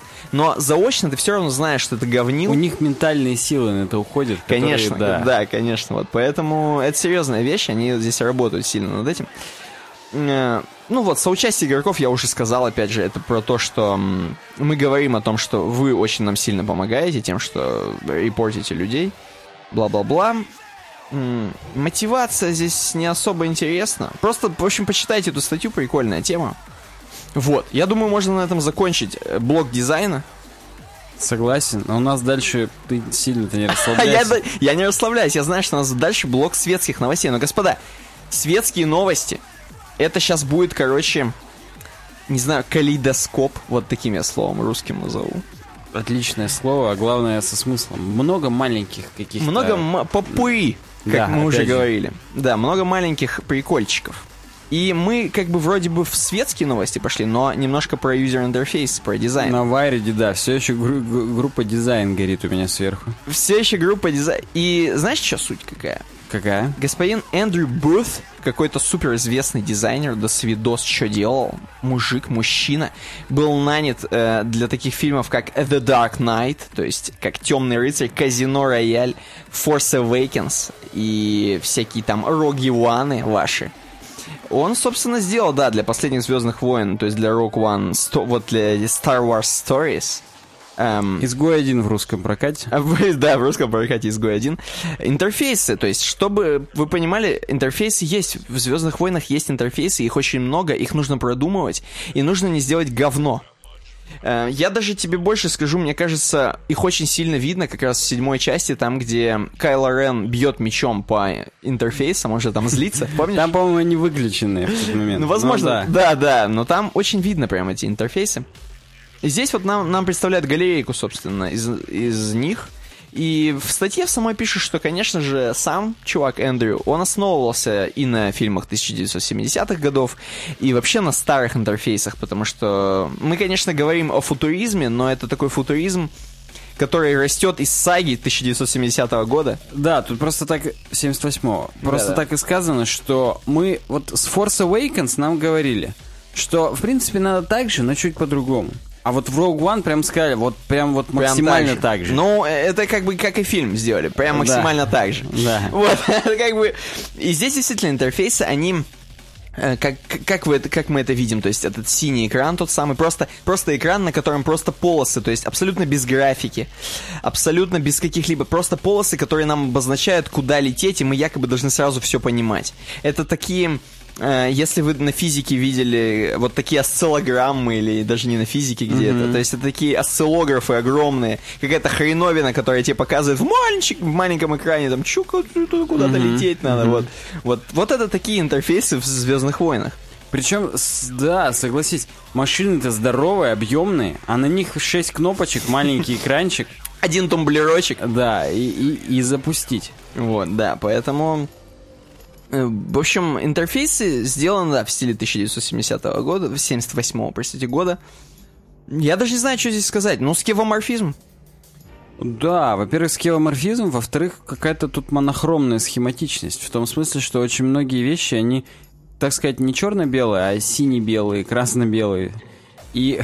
Ой, красно-белое. Ну, если честно, завораживает. То есть мне вот нравится Мне интерфейсы. тоже очень нравится. Я вот по, как бы сказать, поклонник мало того, что интуитивного дизайна, то есть того, который был в Word 97, Мгм. мне прям реально он нравится больше, чем Word 2013, кроме шуток. Так еще и... Во-первых, Word 2016 уже вышел, кстати. Ну, неважно. Э, а так еще и до интуитивных интерфейсов, вот эти текстовые интерфейсы консольные, мне они тоже прельщают. Поэтому я, на самом деле, очень, так сказать, пристрастный человек в этом вопросе. И мне тоже очень нравится. Ну и оно, Ничего не могу поделать. оно еще в купе дает то, что, знаешь, в этих старые космосимуляторы, так скажем, они же тоже примерно такие были, какие-нибудь там if онлайн, ну я не знаю, не if онлайн, ну ты понял. Ну да. Да, я то есть- тоже не могу назвать конкретно никаких примеров, но в этом, в несовских играх, в геймбоевских каких-то играх, там, когда нажимаешь старт, например, в Кастельвании второй, и типа менюшка, там открывается инвентарь, и там вот весь инвентарь все вот примерно в таких же менюшках сделан. Все так же как бы схематично, непонятно и с одним тумблерком. Да, дальше следующая тема. Подожди, я для наших подписчиков показываю скрины. О. Какой вот, давай, скажи, какой из э, вот этих интерфейсов тебе нравится больше всего? Я вот тебе тоже дам сейчас время. Мне время дашь просто за тем, чтобы я заново открыл с- эту статью, потому что я ее закрыл только что. Ну давай. Эм, мне больше всего нравится, на самом деле, там, где синенький все-таки. Почему-то мне, Самый-самый первый. мне нравится там, где синие и белые полосы, да, это С прикольно. Google рекламы не нравится тебе? С Google рекламы круто. Мне нравится тот желтый, который на пушках. То есть он и четвертый из девяти, и девятый из девяти, Ну, я понял, да. а он прям вообще крутой. То есть- Желтый на черном. Да, желтый на черном. Во-первых, контраст приятный. Во-вторых, он еще... Я географию очень люблю.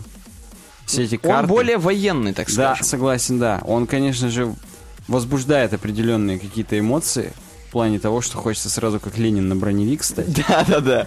Но что-то в этом есть. Что-то в этом прям такое. Не просто вот компьютер, а еще и вот топографические какие-то карты. Топографический кретинизм, да, вот это все.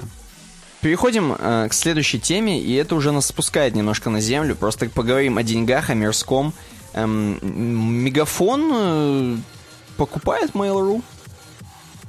Точнее, там еще пока хрен его знает, потому что антимонопольные пацаны будут смотреть, но, скорее всего, антимонопольные пацаны, они тоже и владеют мегафоном в том числе. Поэтому их, им не составит труда подписать самим себе бумаги. Во-первых, это, а во-вторых, здесь написано, что 23 января, то есть вчера акционеры Мегафона тоже уже одобрили приобретение Mail.ru. Ну да, то есть все одобрили, в общем, пожали руки, а по сути не произошло ничего, потому что, как я вот из статьи узнал, господин Алишер Усманов, который, собственно, и владеет Mail.ru Group, он и владеет эм, контрольным, я так понимаю, контрольным пакетом акций Мегафона. Через свою дочернюю фирму АФ Телеком. Короче, Ну, он там что-то крутит, мутит, обнал. Э, в общем, у него, короче, короче говоря, он просто сам себе купил э, свою же... Ну, он, я так понимаю, полностью выкупил. То есть так у него были контрольные только пакеты, а тут он уже с потрохами все выкупает, просто консолидирует это все у себя. Ну, не будем его демонизировать. Не будем демонизировать, он не демон. Не. Нормальный мужик. Э, Я вам напоминаю, что Mail.ru там внутри все. И ВКонтакте, и Одноклассники. и- Да и куча всяких сервисов, типа там Donation Alerts или какой-то Вообще, из них вообще тоже много. Там, там там, да, там хорошо все, там нормально.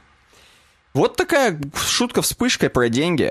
Ты представь, какая интеграция, чтобы сразу ВК-оператор, чтобы только у Мегафона ВК бесплатный, там все. Ну, ты представь, сколько можно развернуться всякого делать. Это прям даже... Согласен.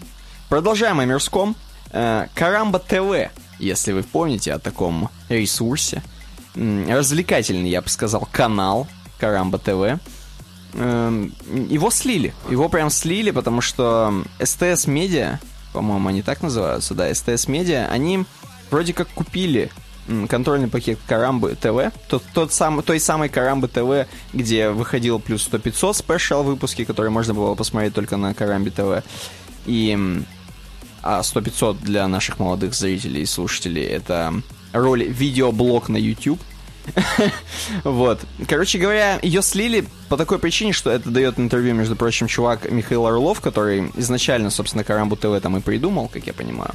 Они там вместе, наверное, с э, Петром, который э, работает над плюс 100-500, в общем, они там все вместе мутили, неважно. Суть главная такая, что СТС Медиа купив контрольный пакет и поставив всех людей, практически всех людей заниматься работой над Карамбой ТВ, опять же, они тем самым, видимо, не понимая, как вообще в этой индустрии варится, или как делается интернет-маркетинг, или что там, или как делается интернет-контент. В общем, слили, короче, Карамбу ТВ по полной. Ну, то есть они вот, например, в частности, здесь написано, отказывались от э, блогеров, хотя за них не держались, хотя, ну, очевидно, что, Что надо. да, даже вот в пятых елках за них уже держатся. Вот именно, Чуть-чуть. что, да, что даже уже Алишер Усманов, наверное, держится за них. Хотя они, по идее, должны за него, ну ладно.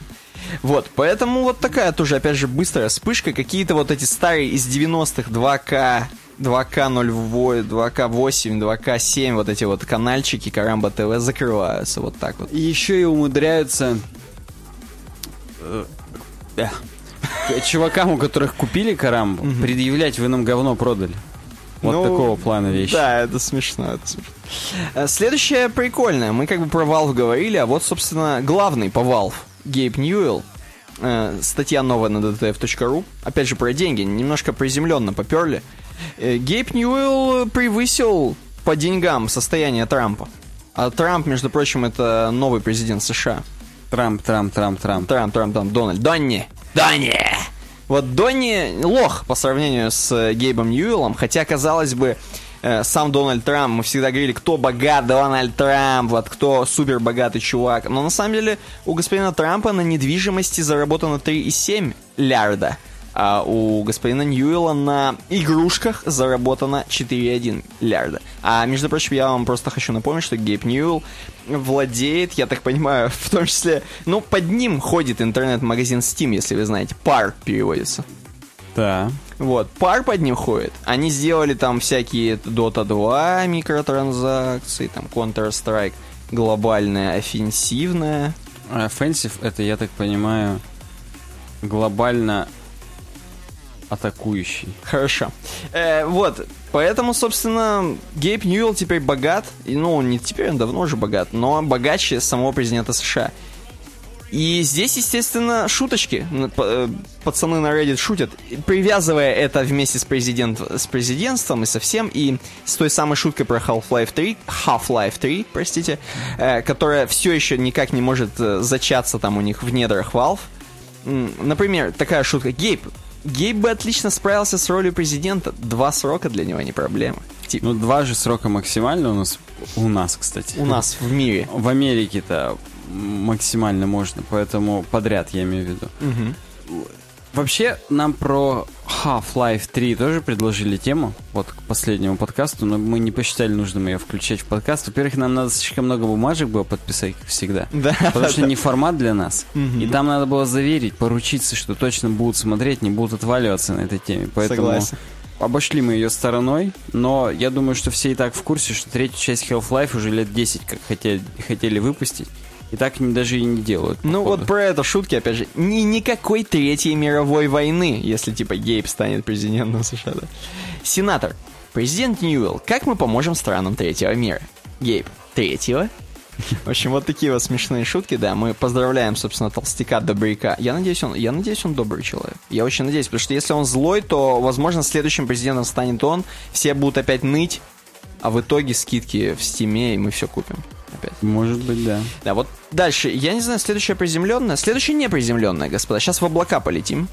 В облака полетим, и наверняка э, вот этим браузером наверняка должны были пользоваться те люди, которые вышли против Трампа вот недавно в в марше. Как же он назывался? Это Woman March или как-то так, там, где все тяночки США вышли вместе со всеми геями и были против Трампа, чтобы он не грэб э, him by the pussy, him именно. Вот. В общем, недавно был э, тот самый, да, этот. И, собственно, опера «Неон». Я думаю, она вышла именно к этому. Но вообще, нет, на самом деле шутка. Она вышла 12 января. Опера «Неон» — это новый, новая веха, новый вид, новый взгляд на браузеры от опера, собственно.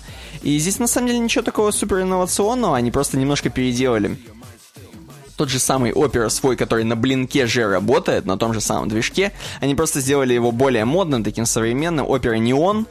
Э, Можете уже установить, можете уже попробовать. Там, короче, все такое пузырьками, типа, когда ты вот э, делаешь в избранное какую-нибудь страницу, она вот таким пузырьком становится, ты уже показываешь, да, скриншоты?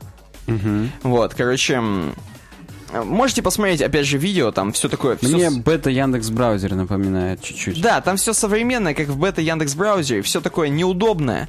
Но на самом деле все, в принципе, прикольно. То есть я посмотрел, но пользоваться я этим, конечно, не буду. Можно скриншотить сразу. Да, Оно- crop to snap. Оно по- залетает там к вам в вашу галереечку, а потом можете его быстренько приложить куда-нибудь в месседж, например, кому-нибудь свой скриншот. Достаточно удобно, прикольно. Не знаю, попробуйте. Опера Неон. Просмотр двух вкладок, э, как бы сказать, Сплит- с разделением. сплитскрином, Сплитскрин, да, да. Вот. Да, иначе и не скажешь. Сплитскрин полный. Скрин, в общем, посмотрите. Э, современно, круто. Да, ставьте лайк, если будете пользоваться Opera Neon. Да. Сейчас никто не будет ставить ничего. YouTube контент, господа.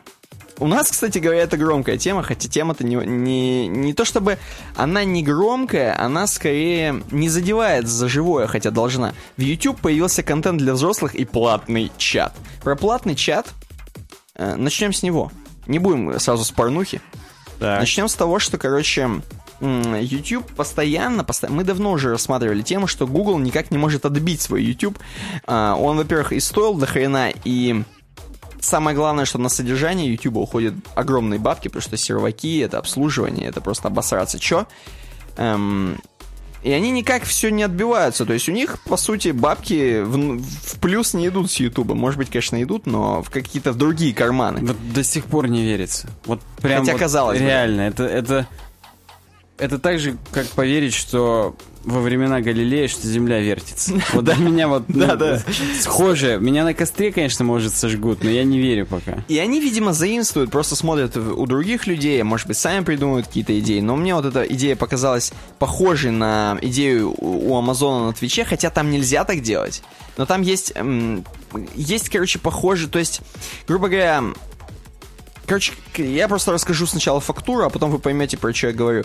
Короче, можно, когда ты, допустим, видос стримит какая-нибудь там популярная звезда, какая-нибудь Бейонсе, например, стримит что-нибудь. Хотя, конечно, вряд ли Она, наверное, стримит. через Facebook видео уже. Да, скорее всего. стримят. Ну да, ну какая-нибудь другая, допустим, Катя Клэп, стримит Катя Клэп, э, ты закидываешь 5 баксов, я не знаю, например, какую-нибудь там ренту, кидаешь, и твое сообщение, оно всегда в топах, оно, во-первых, выглядит там розовым цветом, выделяется, все сразу видят, вау, донатер пишет что-то.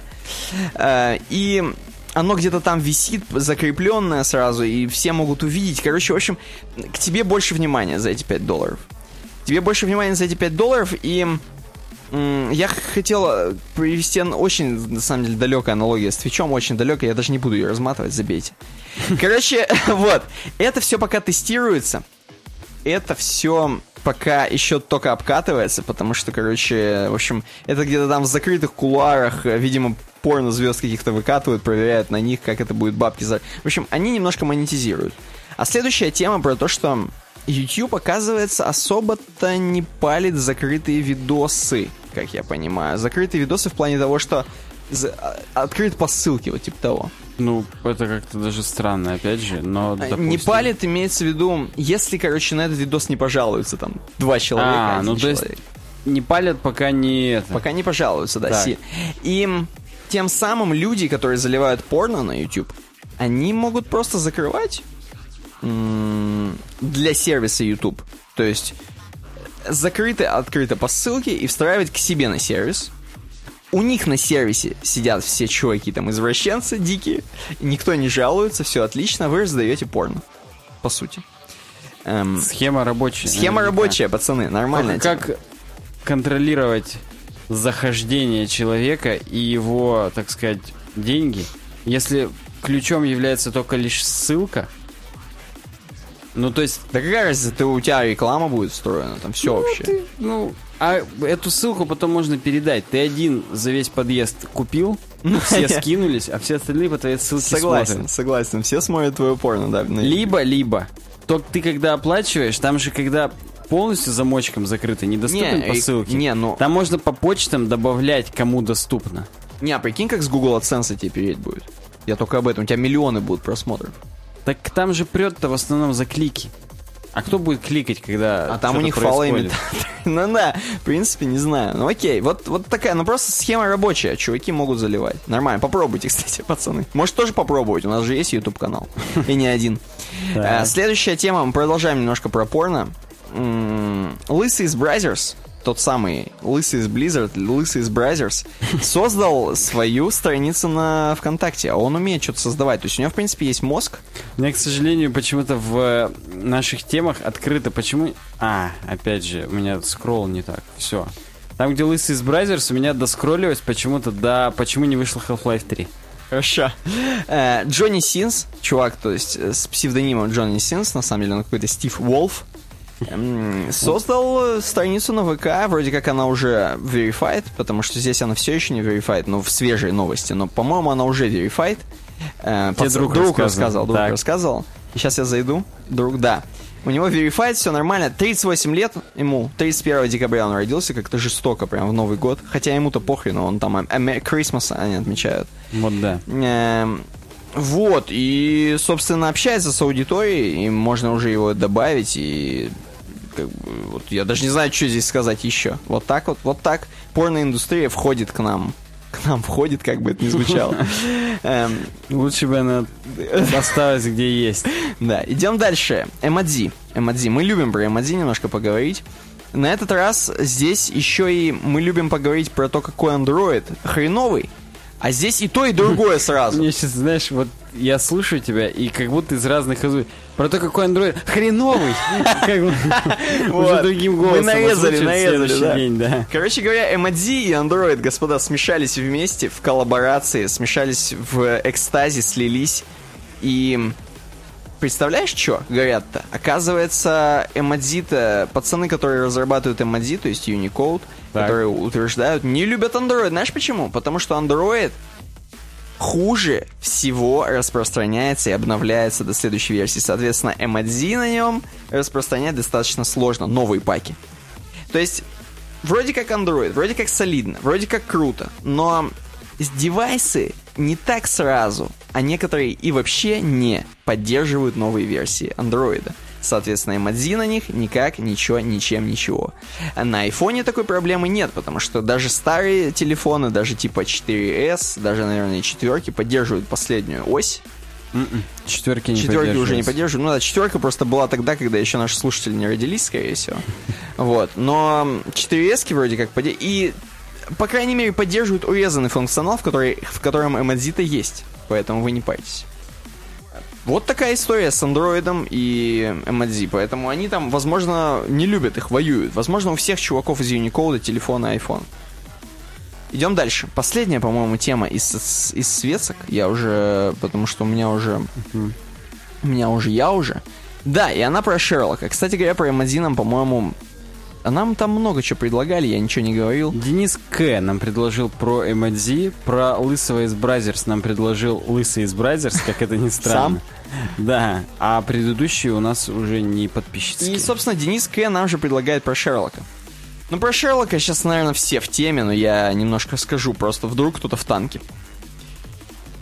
Недавно вышел новый сезон э, такого знаменитого сериала от BBC «Шерлок», который все очень любят, и в котором играет, э, как обычно, Over- Counter-Strike, Overwatch, Counter-Strike.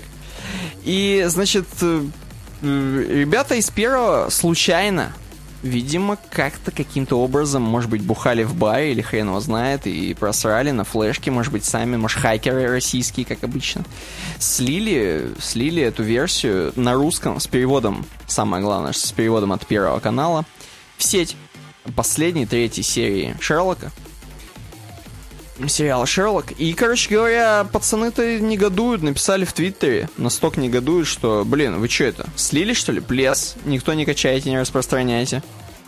Эм, эту серию. Честно скажу, я посмотрел вот ворованную версию где-то в воскресенье часов в 5-6 в смысле, ты вечера. не дождался, да? Не, я не дождался.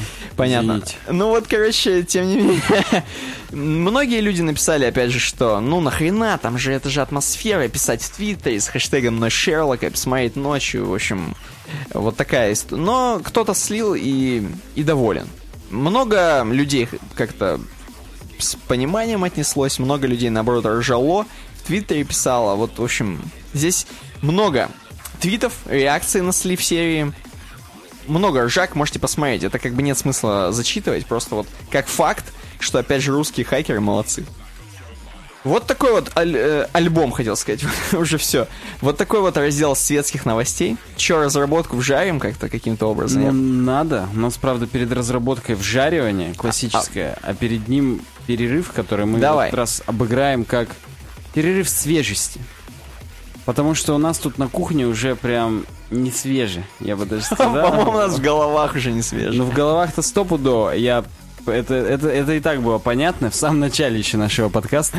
Поэтому вы идите и получите свежесть в своей жизни вообще между вот 110-м подкастом и второй половиной 110-го подкаста.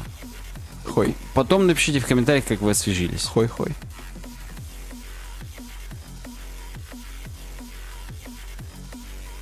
Ну и самая разработческая тема из разработки у нас, как обычно, uwebdesign.ru slash smarttape. На самом деле, нам, э, кроме того, что это самый лучший в мире хостинг, который, ко всему прочему, еще и обновился, переехал на новое ПО, на новое железо, и вообще все прям катастрофически круто, и даже всех существующих клиентов уже переводят на новые услуги. Катастрофически хостинга не хватает мне. Катастрофически тебя не хватает. Не, вот именно да. И кроме этого, я хочу, вот когда uwebdesign.ru slash smarttape сказал, я сразу вспомнил, что у нас в телеграм-чатике сделали новые стикеры для нас, для дизайна. Так. И там то ли я, то ли ты. И кто-то говорит про Smart Tape. Да, и кто-то говорит про uwebdesign.ru slash smarttape, кто-то про uwebdesign.ru slash donate. Про это тоже вспомните, можно поддержать проект именно по этой ссылке. Да, господа, хостинг попробуйте. Мы уже сто раз про него говорили, но каждый раз по-новому и каждый раз, да. Первая тема из рубрики «Разработка», если учесть, что SmartApe это нулевая и самое важное, ее нам предложил Илья, опять же, которому с регистрацией круто. Называется он так JavaScript тренды, на которые стоит обратить внимание в 2017 И она с хабра, слава богу. От э, сообщества RUVDS как-то не хотелось прям после SmartApe а их упоминать, но пришлось уже. Так вот, э, есть определенный набор трендов, которые еще в конце 2016 нахухливались. И вот в 2017, скорее всего, извержение их произойдет. Ух ты, 7. Да, я именно к этому и клонил. И началось это все с чего? Это, естественно, перевод статьи, поэтому не у нас все началось, а где-то там за бугром. Дэн Абрамов 29 декабря в Твиттере пишет. А вот что вот самое интересное вообще в JavaScript мире, мире производь, происходит и что вообще заслуживает того, чтобы об этом сказали? Ну, вот э, ретвитов 43 набрало, 208 лайков, количество ответов почему-то не указывается вот в виджете встраивательном. Но целая гора. О, здесь хреновая гора, видимо. Так. Как нам говорят э, чуваки на хабре, ответов набралось, и их расположили в порядке убывания популярности. То есть больше всего вот WebAssembly сказали, вот на первом месте. То есть с первого на какой-нибудь там, на десятое будем говорить. WebAssembly мы с Никитой неоднократно обсуждали. Это возможность использовать другие языки программирования, возможно, более низкоуровневые, чем JavaScript, для того, чтобы как-то в веб-страницах в жизнь вдохнуть, какую-то интерактивность и динамичность в них воткнуть. Э, на самом деле, она пришлась по душе многим, хоть она еще и не готова. То есть она даже еще и не разработана, и вообще. Сейчас находится, цитирую, в фазе ознакомительной версии. До релиза еще далеко. Какие именно языки там сейчас уже поддерживаются, я понятия не имею. Здесь есть материал Эрика Эллиота, в который можно, естественно, перейти. И он там говорит о том, что вот is the WebAssembly, the dawn of a new, era.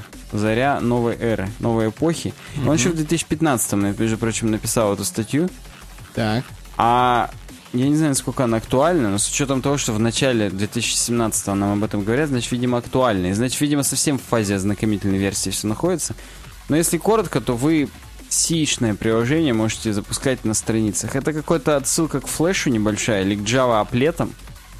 Но вот только уже для более широкого спектра языков, и, видимо, как-то это более нативно произойдет, чем установка какой-то хреновой, например, в браузер. Угу. Следующее это Elm.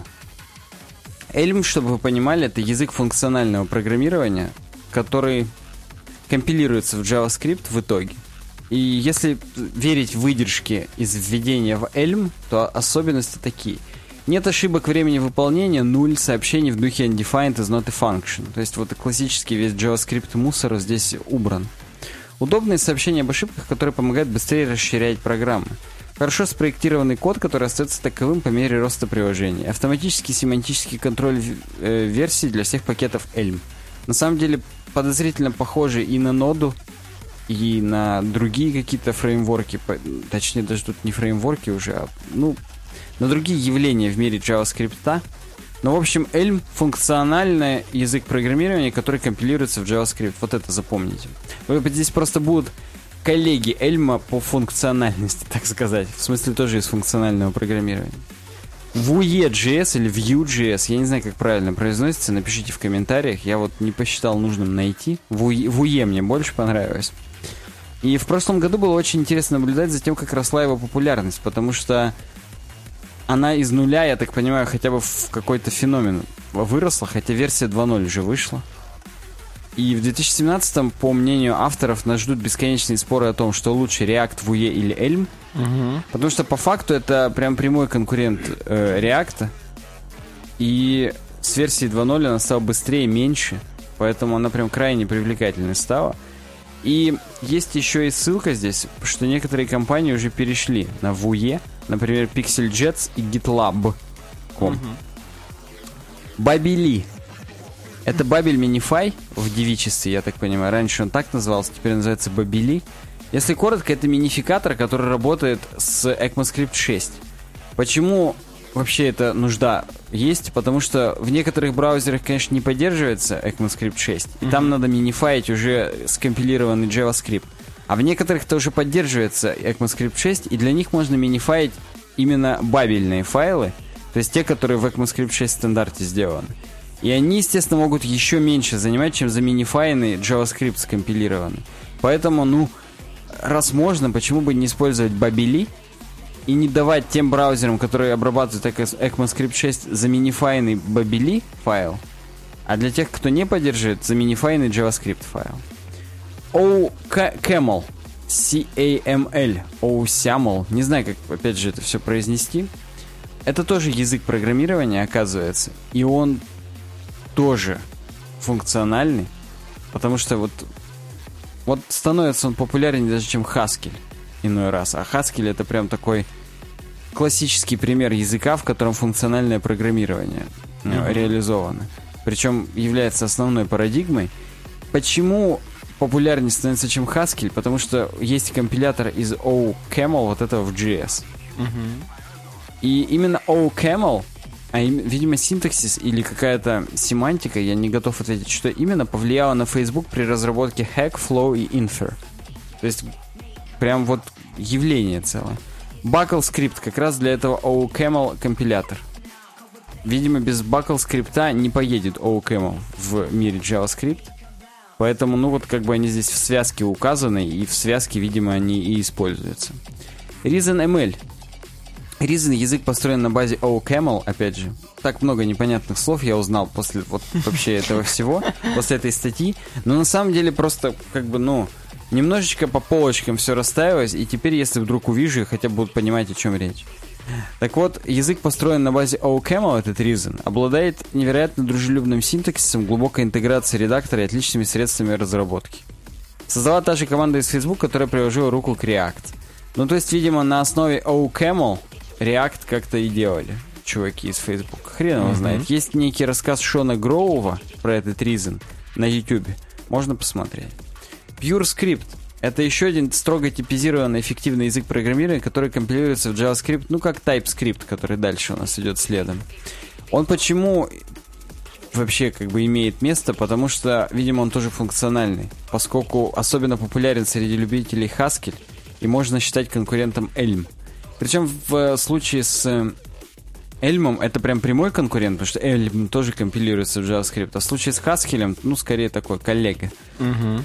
Э, даже смена типов здесь, пожалуй, мощнее и удобнее, чем в том самом Haskell. Короче говоря, PureScript Это вариант как TypeScript, только TypeScript это, конечно, все же ООП в основном, потому что там прям строго типизированный он первый был и объектно-ориентированный. А вот Pure Script для функциональщиков. Собственно, вот он TypeScript, если я не ошибаюсь, его Microsoft изначально сделали, но я, не, да, на MSDN.com про него рассказ, значит, значит Microsoft. Я просто, ну, мельком помню, еще в 2012 году это было, поэтому уже и забылось. В общем, это строго типизированная надстройка на JavaScript. Компилируется, и, кстати, редактор Atom его поддерживает из коробки просто именно TS-файлы. Кстати, .ts файлы это еще из э, со спутникового телевидения записи так выглядит. Почему знаю? Потому что серия Шерлока украденная была с расширением TS. Да и как бы до этого знал, но просто уже в тему пришло. Webpack Blocks. Хороший способ конфигурирования Webpack. Как будто просто его э, конфигурировать недостаточно. Поэтому вот, да. Структурированными блоками просто настройки вот представлены. И для этого надо целую библиотеку отдельно делать. Вот, вот, вот так вот. Граф Куэль. Нам про него как-то уже помню, говорили, да, да, да, когда мы не знали, что это такое. Теперь знаем. Это замена ресту будущее. То есть какой-то будет прям крутой язык. Хрен его знает. Как, ну, как вы поняли, мы все еще плаваем в нем, как э, в, в дерьме. Как в проруби, да. React Storybook. Это среда разработки пользовательских интерфейсов для React. То есть это, я так понимаю, IDE-шка, грубо говоря, которая позволяет хоп, кнопочку накидать и сразу же обработчик написать в том числе в React. Открывается в отдельной вкладке. В общем, это прикольно. jQuery 3.0, как это ни странно, тоже будет JavaScript трендом в 2017 году, потому что многие это, говорит, и не знали, потому что увлечены чем-то вроде освоения React, а вышла jQuery. Она более компактная, быстрая и крутая. Pixie.js — это для 2D интерфейсов, которые используют WebGL. Почему 2D и WebGL? Он же 3D. Или опечатка, или 2D тоже есть в WebGL какой-нибудь красивый. Хрен его знает.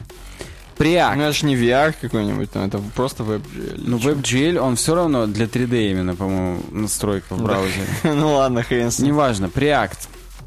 Быстрая альтернатива React размером всего 3 килобайта. Это мы уже говорили, когда... Помнишь, была статья о том, что чувак сделал самый быстрый сайт в мире? Вот Но... он там преакт вместо обычного преакт, реакта использовал, а потом еще и преакт переписал на ванила JavaScript, да, да, чтобы еще там ускорить. Inferno тоже альтернатива React. Быстрая библиотека, похожая на React, занимающая всего 8 килобайт. Доставля... Представляет разработчику больше встроенных дополнительных возможностей, чем преакт. Ну, короче, тут уже вакханалия пошла.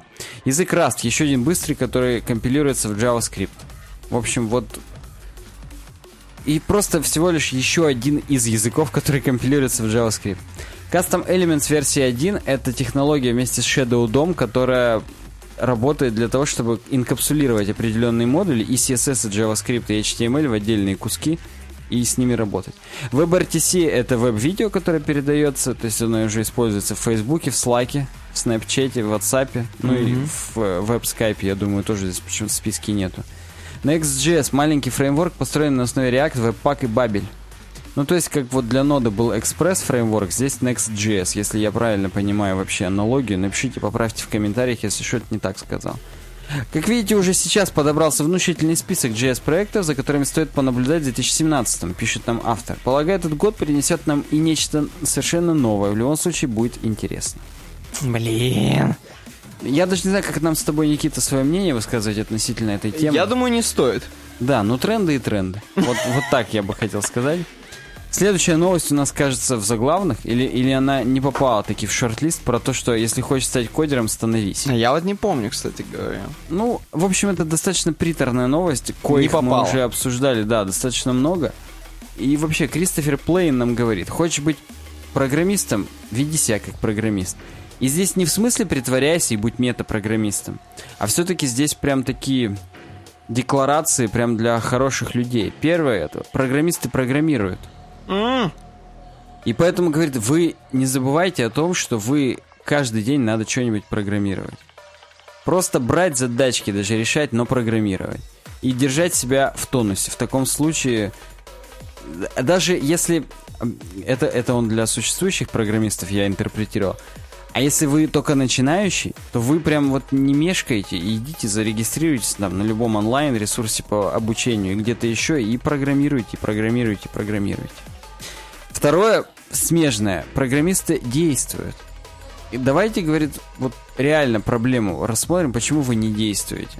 Потому что все начинают думать, а какой язык использовать, какие ресурсы, книги, а нужно ли какую-то школу идти или достаточно онлайн это посмотреть. Ну, вот сколько денег в это вложить. И на самом деле это, говорит, вот список может продолжаться бесконечно. Можете 100 тысяч лет думать о том, с чего же начать, как круто начать и какой вид пива вам купить, чтобы начать перед этим. Вы лучше просто уже действуете, начинаете, и в процессе вам придет, вот вы начнете онлайн, и как-то не заходит вообще. Угу. И вы поймете, что вам нужно личное какое-то общение, надо будет найти каких-нибудь там спецов на районе и пойти учиться программировать. Не надо становиться заложниками собственных вот этих планов, желания сделать все сразу идеально. Так не бывает. Программисты растягиваются. И здесь в смысле не йоги, а в смысле, что растягиваются в значении занимаются. Всегда надо держать себя в тонусе, читать про какие-то новые технологии. Видимо, про Preact, про Next.js и, и прочую хреновину. Никаких других я уже не знаю даже. Ну да, согласен. Все уже, вот, ну что еще новое? Мы в предыдущей теме с вами обсудили, что есть новые JavaScript тренды. Туда и двигайтесь. И последний программист подводит итог. Ну-ка. То есть э, подводит итог даже не в том смысле конкретно итог, а даже и промежуточные итоги подойдут. Нужно всегда в перспективе смотреть. Вот я вот неделю мучился, но зато я вот понял, что такое массивы и как работать с сортировкой пузырьком. Угу. Поэтому даже вот э, такой простой вывод, как мастер Йода он говорит, делай или не делай, не надо никаких попыток даже тогда программист сможет точно подытожить и сказать, нет, я все-таки не программист, я продажник, пойду дальше там, торговать на Я базаре. продажный программист. Или, или так, да. Вот, вот так коротко я прошелся по Да этой вообще новости, круто. но мне кажется, прям это, это прям такой блиц здоровый. Вообще нормал. Следующее. Эволюция CSS. От CSS, SAS, BEM и CSS модулей до Styled Components. Здесь мы видим классическую фотожабу на эволюцию, в которой мы Хорошо. от обезьяны, то есть CSS, переходим в человека, то есть Styled Components. Или Components. И нужно историческую справку начать для начала, а именно дикий CSS. Это, знаешь, эпоха... э, Здесь даже мне не дикий запад, а именно когда в мифологии еще вот было просто вещество. Void. Пустота. И вот там начались миры образовываться. Это в мире Might and Magic так именно сказано, как все начиналось. Вот здесь также примерно CSS, он из пустоты. Просто вот было вещество какое-то в 90-е. И нужно было делать тогда обалденные интерфейсы, вау-эффект, потому что вообще от самого интер- интернета-то вау-эффект был, признаться. А тут еще и когда сайты такие прикольненькие, то надо было усугубить этот вау-эффект. Это как... э, Какое же пиво без водки? Вот здесь тоже. Какой же интернет в 90-е еще и без вау-эффектов на сайте? Потому что вот надо было уже дожать. Первый веб-сайт Microsoft классический нам показывают в 94 году. Вот этот вот кругляшочек. Да-да-да. Мы с тобой его тоже уже обсуждали неоднократно. И потом мы начали создать динамические сайты. Но CSS все еще оставался оплотом беспредела. Всякое мясо тупое было, инлайновый CSS, бесконечные импотенты. Э, Не было никакого разбиения на отдельные файлы. Ну, всякая хрень, в общем, вот непонятно. Ну реально дикий было. CSS. Да, боролись со специфичностью, еще не понимали вообще, как это, что. И все это приводило к визуальной регрессии, как тут вот нам написали. И здесь сразу же мемчик, мемасик о том, что импотент на самом деле ни- ничего не делает лучше с, с вашим плохим CSS. Ну да. Вот. И с увеличением размера и сложности проекта все же эволюционно на самом деле. Поначалу это было и достаточно просто инлайновый CSS указать, и все вот для того майкрософтовского сайта. Но нет, с увеличением размеров и сложности нужно было какую-то системность внести. Поэтому отсутствие закономерности в применении этих стилей стало одним из главных препятствий для опытных и неопытных разработчиков, старавшихся найти правильный способ использования. То есть они бы рады вроде подступиться и как-то все это структурировать. Но вот не было никаких закономерностей поначалу, поэтому все плохо было. Так. САС спешит на помощь. Ну-ка. Появились препроцессоры, которые, кроме всего прочего и важных функций типа вложенности переменных миксинов, расширений и логики, позволяли еще и организовать все файлы по частям. То есть с помощью директивы импорт, например, в SAS можно более лучше, во-первых, одеться, во-вторых, более лучше подключить все файлы в один, по сравнению с директивой импорт в дефолтном CSS, который по факту просто ссылался один на один, и все все равно грузилось в результате очень долго и, и коряво. Угу. А здесь можно было все на, так сказать, уровне разраб... на стадии разработки разложить по мелким файлам, потом все сжать, выплюнуть в один файл, пусть и большой, но хотя бы он в один поток загружался бы спокойно и все. Принцип вот такой был, как я сказал. Теперь появился BEM, который кроме организации файлов еще и нам подсказал концепцию разбиения на компоненты, на блоки, элементы и модификаторы, соответственно, которые нам позволяли не думать больше над названиями классов, во-первых. Ну, там были еще BEM-утилиты всякие, которые дополнительно помогали нам собирать проекты, какие-то такие прототипы галпа. Но сейчас не о них, а сейчас именно о том, что вот нейминг CSS у нас был в тот момент лихим до бэма, а вот с бэмом как-то все структурировано стало, что вот там Sky Sun, Sky Clouds, это элементы, Угу. блоки Sky Dusk, Daytime, а нет, это модификаторы. Dusk закат, соответственно. Правильно? Ну, хрен его знает. From dawn till dusk, от рассвета до заката. Да, dusk это значит закат. Просто проверять уже. Я, да, проверочное слово, фильм Тарантино и Родригес. Так вот, если мы хотим, конечно, досконально разобраться в BEM, то надо читать статью, стопудово, здесь все перелинковочки и так далее. Но суть в том, что BEM помогает нам делать блоки реюзабельными. Ну, то есть мы делаем блок белый, условно, и мы можем его применить и к сайдбару, и к контенту, и к, хоть к чему. Угу. То есть, ну и, и, и нейминг классов, и вообще разметка. Но есть и минусы. Разметка стала слишком семантической. Ну, то есть, большое количество классов в названиях. Ну, то есть, у одного элемента, div элемента, я имею в виду, мо- могло быть там 5 классов и так далее. И все смотришь и не понимаешь, какого хрена. Поэтому появились CSS-модули. CSS-модули, чтобы вы понимали, да я думаю, вы и так уже все в курсе. Это возможность инкапсулировать это все, безобразие, в отдельные файлики.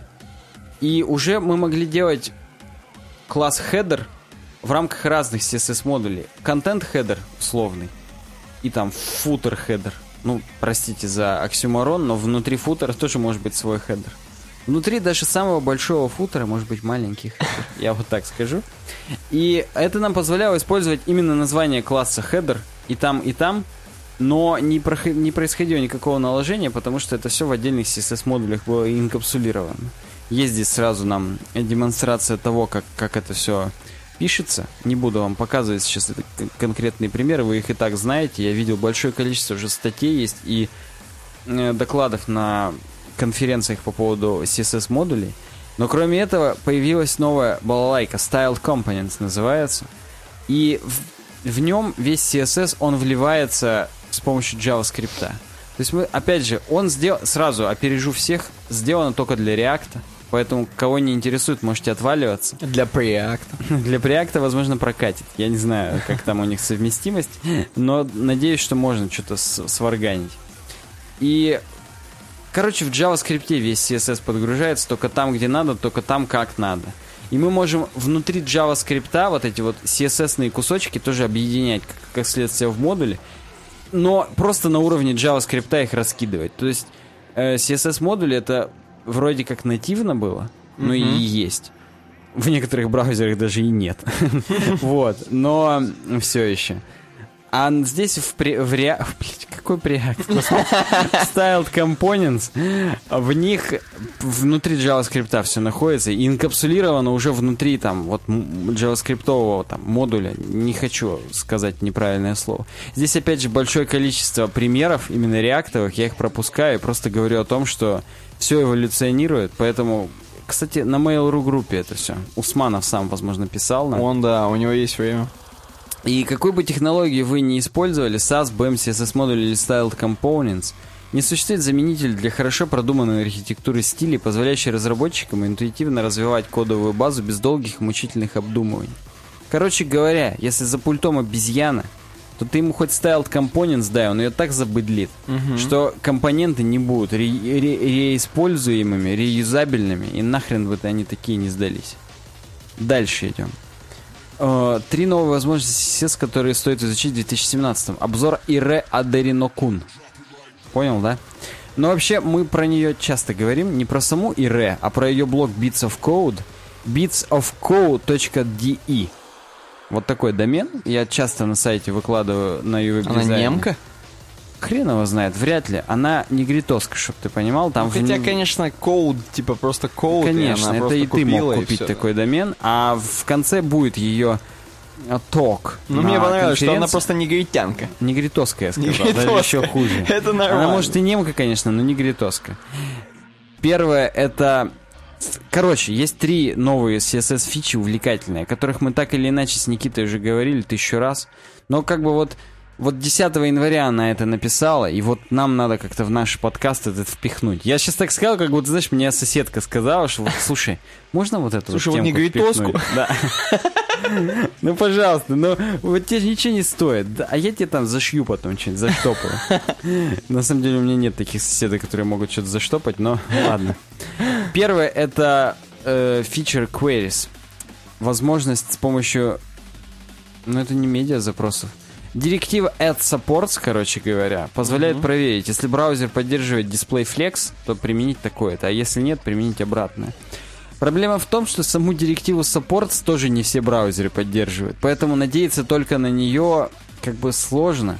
Поэтому на нее надейся, а сам, сам сань, а сань не плашай. Ага. Здесь, кстати, она нам ире э, встраивает can I use. Видишь, CSS feature queries. И я-то знаю, что этот I use она же и написала, потому что я Ни хрена. выкладывал с Bits of Code, что она написала свой embedded can I use. Ага. И он реально крутой. Он легкий и не стыдно его подключить к себе на страницу, короче, вот ей в том числе. Grid Layout. То, о чем я уже говорил, когда делал обзор на Сьюзи. Хотя, может, тогда еще и не говорил, но сейчас говорю. Будущее вообще всего в сеток в интернете в данный момент на веб-страницах, может быть, после грида какое-то еще будет. Ближайшее будущее, так скажем, округло. После Flexbox стопудово будет такая тема популярна. Дисплей грид. Есть синтаксис, кое-где уже даже поддерживается, хотя вообще не везде. Но здесь опять же есть пример, что мы размечаем несколько грид-эрий у дочерних селекторов, и у самого дисплей грида мы делаем grid template areas, указываем название тех, которые указали. У, у них template columns указываем, в каких соотношениях и с какими фиксированными размерами эти колонки сделать. Ну и по rows тоже все понятно, то есть по высоте. Медиа-запросы тоже можно адаптировать и внедрить вместе с этими гридами. Короче говоря, можно прям чумовые вещи творить. И самое главное, еще и в маленькое количество кода. Хотя с Flexbox тоже их немного, но он там сверху целый макетище. И если бы это мы делали на Сьюзи, то... Ну, как бы с, с самим Сьюзи тоже бы строк мало получилось. В смысле, что мы бы миксинами, это миксинами раскидали и все. Но если сам еще сурс Сьюзи взять, то получи, получится до хрена. А здесь и получается всего 31 строка, еще с учетом вот медиа запросов.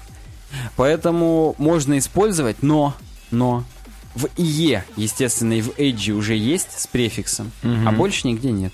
Эу. В Safari только в Technical Preview, в Opera только в 43 версии, в Chrome 57 Ты, Никита, же следишь иногда за хромами? 57 выше уже или еще нет? Я тебе сейчас не с, на, по, на, а, а, наизусть не скажу. Я тебе могу сказать, какой Ну, у меня. ак- актуальный 55 должен быть, судя по да, Can I 55 Use. значит, Вот. 57 еще 57 вообще... еще прям в планах только. Да. Поэтому гридовые модули можете, конечно, изучать. Но вот а, ИР нам говорит, что в марте их вывалят, прям вот чтобы везде вывалили. И это и то при условии, что у вас все под- обновились. Мгм. Поэтому тут как бы вот невозможно даже на них надеяться. И третье, это CSS-переменные, или тут вот в данном случае нативные переменные указаны. Это такая странная шишлайка. Мы с Никитой уже обсуждали, как их можно использовать по сравнению с препроцессорами. Мгм. Ну, на основе какой-то статьи, не то чтобы мы прям с Никитой сидели это и обсуждали. Здесь есть пример. Мы обозначаем в рутовом селекторе theme color переменную cornflower blue, например. Это стандартный CSS-цвет, кто не помнит. Мгм. Такой... Да и словами я сейчас буду еще этот синий описывать. Ярко-синий, короче, хороший синий, мне прям приятный он. Как небо в горах. Вау. Так вот, хорошая метафора. Мне сам не ожидал, что такая всплывет в голове. И мы ее потом присваиваем с помощью функции var. Вот так, var, и у нее в скобочках название перемен. Не знаю, сильно изящный способ или нет, но он добавляет интерактивности. Если мы по клику вдруг сменим всего лишь значение одной переменной, то у нас на всем сайте все перекрасится. А на данный момент с препроцессорами это мутить, конечно, будет значительно сложнее. Мгм. Поэтому думайте сами, решайте сами, использовать или нет. А по поддержке, ну вот в большинстве основных браузеров уже есть, даже в Android браузере 53. Но вот э, в Edge и IE подъедет только хрен когда. Поэтому всякое бывает. А она здесь, пользуясь случаем, нам выкладывает видос на Vimeo, где она же выступает на Frontiers Conference. Я думал, она 2016. уже там на Ютубе порно выкладывает. Но нет, тут она, кстати, на Vimeo, поэтому на Там Vimeo можно. уже давно можно Там было, можно. поэтому, возможно, и выкладывает. 44 минуты я не посмотрел. Тем более Ну, там она такая, интерешал, она как просто, бы, ну ты да, понимаешь. сухая негритоска. Я вот сейчас нашим У подписчикам, нас толерантная включая 1853, что-то у меня интернет подводит. International. International. Ладно, все. Это потому, что я смотрю на нее. А, у нас все. В, в- в- в одну только дырку может входить. Ладно, идем далее. Обама Foundation. Блин, у нас сейчас же WordPress раздел. Рубрика WordPress не одной новостью. Как одной нотой. Да. Но э, Обама запустил новый сайт, фонд Обамы. Today. Это было 20 января, видимо, сразу после инаугурации Трампа. Тоже негритос. Он, да, он тоже сухой, я тебе больше скажу. И он, как бы сказать, это больше библиотека, чем музей. Что нахрен? Это в смысле у, у него где, простите? Ну, На вообще, сайте, в кроме этого, он говорит, что у него будет будущий центр какой-то в Чикаго. Как Ельцин-центр у нас, видимо, только Обама-центр. А, И окей. это, говорит, будет не библиотека, а прям или музей, а прям вот рабочий центр для гра- граждан. Или для получения гражданства. Короче говоря, он по своим темам, там, видимо, для иммигрантов, для всего этого. Так. Трамп-то ему прикроет, видимо. Но мы-то это почему здесь обсуждаем? Потому что у него сайт на WordPress. Причем на одном из последних, потому что уже по REST API к нему можно дергать его за опиху. Да. То есть ты имеешь... То есть ты имеешь в виду не на этом, не на Дурпале? Да, не на Drupal, как большинство правительственных сайтов, а вот на WordPress. 4.7 версия, как минимум, у него. Ну, потому что там этот, э, этот REST API вышел. 4.7.1, кстати, уже есть э, security релиз. Фронтенд у него на Zerp Foundation. Прям вот наш. Есть плагин jQuery Cycle для карусельки. И студия Blue State Digital создала сайт. И на самом деле здесь констатация такого факта, что президент Обама первый президент, который выбрал WordPress как э, как систему для хостинга, не для хостинга, для реализации сайта президентского центра. Вот так. Может быть, у них традиция, в принципе, мы с тобой вот не в курсе, а Ага. каждый уходящий президент делает президентский центр какой-то. Может быть. И поэтому Ельцин-центр просто у нас слезали, так сказать, с Америки, опять же. Я вот не вникал ни разу вот во всю истерию с этим Ельцин-центром. Напишите в комментариях. Просто это... Посремся. Ну, Там э, в тему к посремся, там писаются в комментариях э, вот именно к этой статье пацаны кипятком, что, блин, круть-круть Обама на ВП. Ну, естественно, потому что это ВП Таверн. Ну, вообще Джефф, вот, например, который, ну, ты понимаешь, да, какой Джефф? Или это не он? Это просто Джеффри какой-то. Какой-то Джеффри, короче говоря, говорит, я вот не уверен, что Обама прям вот сам такой прозорливый и сделал выбор в пользу WordPress. Но прикольно, что у нас, типа, в лагере есть такие важные фигуры. В лагере. Ну, в лагере это я сказал. По факту нет, естественно, этого слова. Обама, к сожалению, еще не в лагере, потому что это он же сыт у нас в подъездах. Все вот Ну это делает. Э, Короче говоря, я так понимаю, что, в принципе, WordPress-программисты, да и в целом программисты, они, наверное, все-таки за демократов. И они-то сейчас прям обрадовались, что вот Обама, он прям вот молодец. Не те, Ну. конечно, программисты, которые на Python пишут и WordPress презирают. Но, может, они за тоже. Трампа как раз. Они... Да, может быть и такое. И последняя новость у нас под занавес. Давай. Нету у нас сегодня вопросов никаких слушателей. Никто за жизнь ничего не спрашивал. Поэтому у нас не будет вот этого классического ответа на вопросы.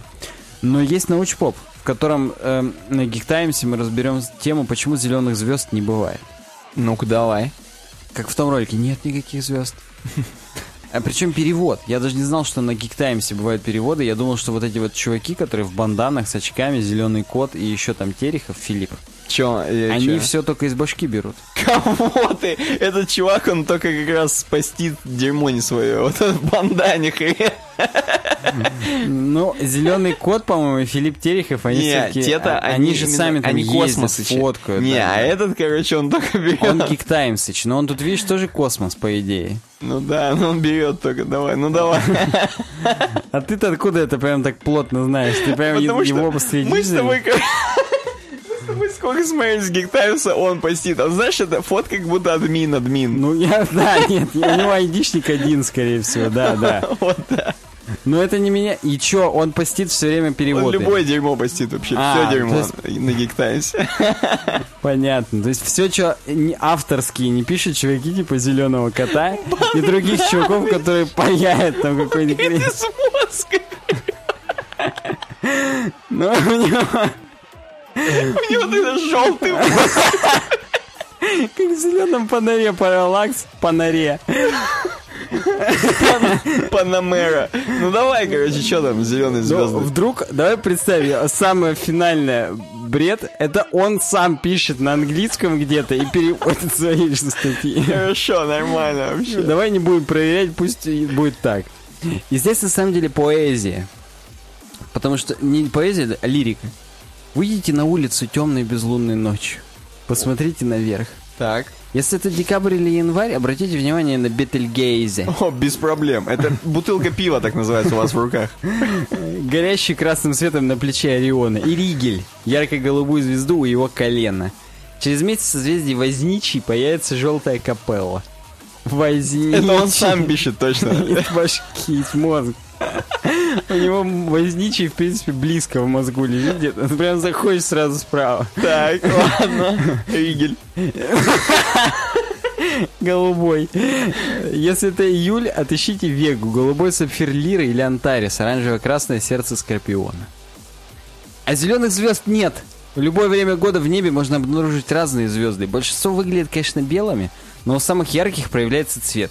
Красный, оранжевый, желтый, голубой. Почти все цвета радуги. Но погодите-ка, а где же зеленые? Разве не должны мы видеть и такие? Так там поди не доходит этот.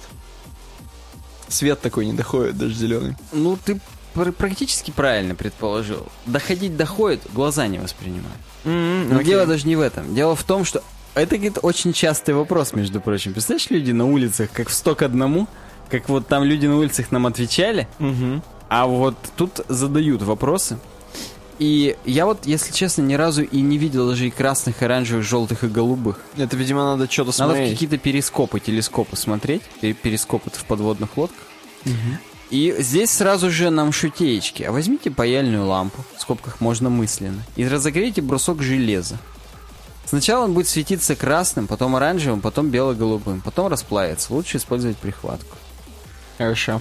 А почему светится? Потому что любое вещество выше абсолютного нуля испускает свет. Ну и отражает, конечно, но здесь испускает. Количество света и длина волны зависит от температуры. Чем теплее объект, тем короче длина волны. Как вы знаете, самая короткая у фиолетового, ультрафиолетового и так далее. Но никогда никто не испускает... Холодный объект излучает радиоволны, чтобы вы знали. Можете бояться начинать. Шапочку из фольги надевать. Очень горячий излучает ультрафиолет или рентгеновские лучи. Тоже можете бояться и в литейке больше не работать. Это все равно, что флюорографию пойти сделать. В очень узком диапазоне температур горячие объекты будут испускать видимый свет. Короче говоря, испускают они не на одной длине волны, а волной прям. Вау. Простите, опять же, за тавтологию.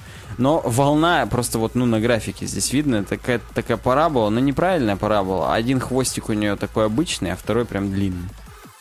У тебя-то длинный хвостик, тебя парабола? Такие неожиданные вопросы. Как-то я, да. Э, Они вот в этот ку- куполком испускают свет, и никакой куполок не в сумме не даст зеленый. Я вот Дерьмо. подытожу прям, прям сразу. Потому что Почему средний куполок даст? он даст много зеленого, но синий и красный, которые вокруг него, они его так уравновесят, что он желтый будет. Блин, ну ладно. То есть, ну, здесь есть много выкладок, что у объекта температура 4,5 тысяч кельвинов, пик находится то-то-то. Ну, в общем, те люди, которые цветовую температуру, как фотографы, задают вручную в кельвинах, я вот пробовал, кстати, неплохо работает на самом деле. Они-то знают это все. Кстати, даже в вебке в нашей новой, там можно в кельвинах задавать баланс белого. Ни хрена себе. Да, вообще круто. И он здесь, хм, секундочку, если у Солнца пик находится в зелено-голубой области, почему оно не выглядит зелено-голубым? Это ключевой вопрос. Дело в том, что хотя пик приходится на зелено-голубую область, оно испускает свет и других цветов. Ну, короче говоря, у нас есть палочки и колбочки. Мы с тобой любим про них почему-то вспоминать. Помнишь, часто Ну да. говорим. Так вот, палочки — это датчики яркости. Они не различают цвета, только яркость. А колбочки видят цвета. Видят три вида. Красный, синий и зеленый. Угу. Когда на них падает цвет, каждая возбуждается по-разному. Красный возбуждает красные колбочки, синий, зеленый остается к нему равнодушным. Соответственно, синий, синий, зеленый, зеленый. И большинство объектов не излучает, не отражает единственный цвет. Поэтому колбочки возбуждаются все сразу, но в, ra- в разной степени. И апельсин возбуждает красный в два раза сильнее зеленых. Оставляет синий вообще в покое. Поэтому апельсин типа оранжевый. Угу. И когда мозг получает сигнал сразу от трех видов колбочек, вот нет такого такой суммы, которая зеленый вообще по- будет показывать нам. Причем самое тупое, что трава-то зеленая. То есть мы, в Ну принципе, да. мы способны видеть зеленый. Но именно вот в э, комбинации с тем, что рисунок звезды это куполок вот этот, Угу. параболка. Вот такой па- параболки именно такой не бывает. Поэтому написано, единственный способ для звезды выглядеть зеленой, это излучать только зеленый свет. Зеленый only, как трава и цветы. И knives only. Да, но из графика выше видно, что невозможно, куполок. Поэтому любая звезда, испускающая зеленый, будет испускать также и довольно много красного и голубого, что сделает ее белой. М. Прикинь, если все остальные звезды зеленые. На самом деле, да, все, что мы видим белым, они зеленые на самом деле, они ржут. Не видят, что мы зеленые. Там зеленые, чел- Там зеленые человечки, потому что ходят. Да, газета «Аномалии», Эрнст Молдашев. Поэтому зеленых звезд не бывает. Излучаемые звездами цвета и то, как наши глаза их интерпретируют, это гарантирует. Но меня это не беспокоит. говорит что он в бандане. автор. Да. Если вы посмотрите в телескоп и увидите сияющую Вегу или румяный Антарис, или темно-оранжевый Арктур, вас это тоже не будет сильно волновать. Звезды бывают не всех цветов, но их достаточно. Благодаря этому они удивительно прекрасны. Просто суперский финал. Я знал, что такое будет. Здесь у меня телеграм сразу открыт. Я сделаю марки, чтобы вырезать его. Но самое главное, что мы смотрим сейчас обойку. Да? Ты смотришь тоже? Я смотрю на нее и вижу здесь м, такую как бы башню-маяк, Так. которая, скорее всего, и будет являться нашим подкастом. Он Только- путеводный в мире веб-разработки. Только он какой-то это. Как будто его уже не используют. Согласен, немножечко стимпанковый. Угу. Но, слушай, это потому, что у нас концепция, формат давно не менялся. Я считаю, даже и не стоит его менять, как бы. Потому что, смотри, он все равно такой бетонный, Ты имеешь в виду, монолитный. он, он уже как достопримечательность. Люди, А, кстати, смотри, классно. люди даже уже не то что плавают под него, а приходят посмотреть на него, как на достопримечательность. Причем еще больше, возможно, приходит посмотреть. Это как, знаешь, постоянно, когда про янтарную комнату какие-нибудь новые слухи всплывут, сразу хоп в Калининград толпа туристов. Мгм. Особенно любят поляки. Какие-нибудь сказать, что янтарная комната, на самом деле, ее копали там под Варшавой. Потом, когда приезжаешь, тебе говорят, вроде копальную не нашли, но уже ты приехал, уже в Польшу хлынул тоже поток туристов. Вот наш подкаст это туристический объект уже скоро будет. Согласен. Мы как бы вот не в курсе, что такое Vue.js. Как бы вот нельзя под нас плавать в мире JavaScript. Но вот как, э, Как достопримечательность мы все еще, скорее всего, там это, можно под нас плыть чуть-чуть. Ну да, надо напомнить всем, что можно покупать у нас стикеры на сайте, на, в паблике, предлагать нам темы, И регистрироваться. Да. Кроме этого, обязательно подписываться на нас во всех соцсетях, ВКонтакте, в Твиттере, в Фейсбуке, в Инстаграме, в Гугл+. Ставить нам везде лайки, особенно на Ютубе ставьте нам пальцы На iTunes еще ставьте звездочки пляс. пишите отзывы, да. И я напомню, что мы представляем друг друга как предстательная железа. Поэтому Да. не думайте, что я это Никита Тарасов. Нет, я представляю Никиту и говорю, что с вами был он, Никита Тарасов. И Александр Гончаров. Всем удачного дня, недели. Увидимся. Пока. Пока. На YouTube появился... Давай заново еще раз. Просто мне нравится, на YouTube появился контент. В YouTube. Давай. Хорошо, На YouTube это ты, блядь, на Украине, в Украине, блядь.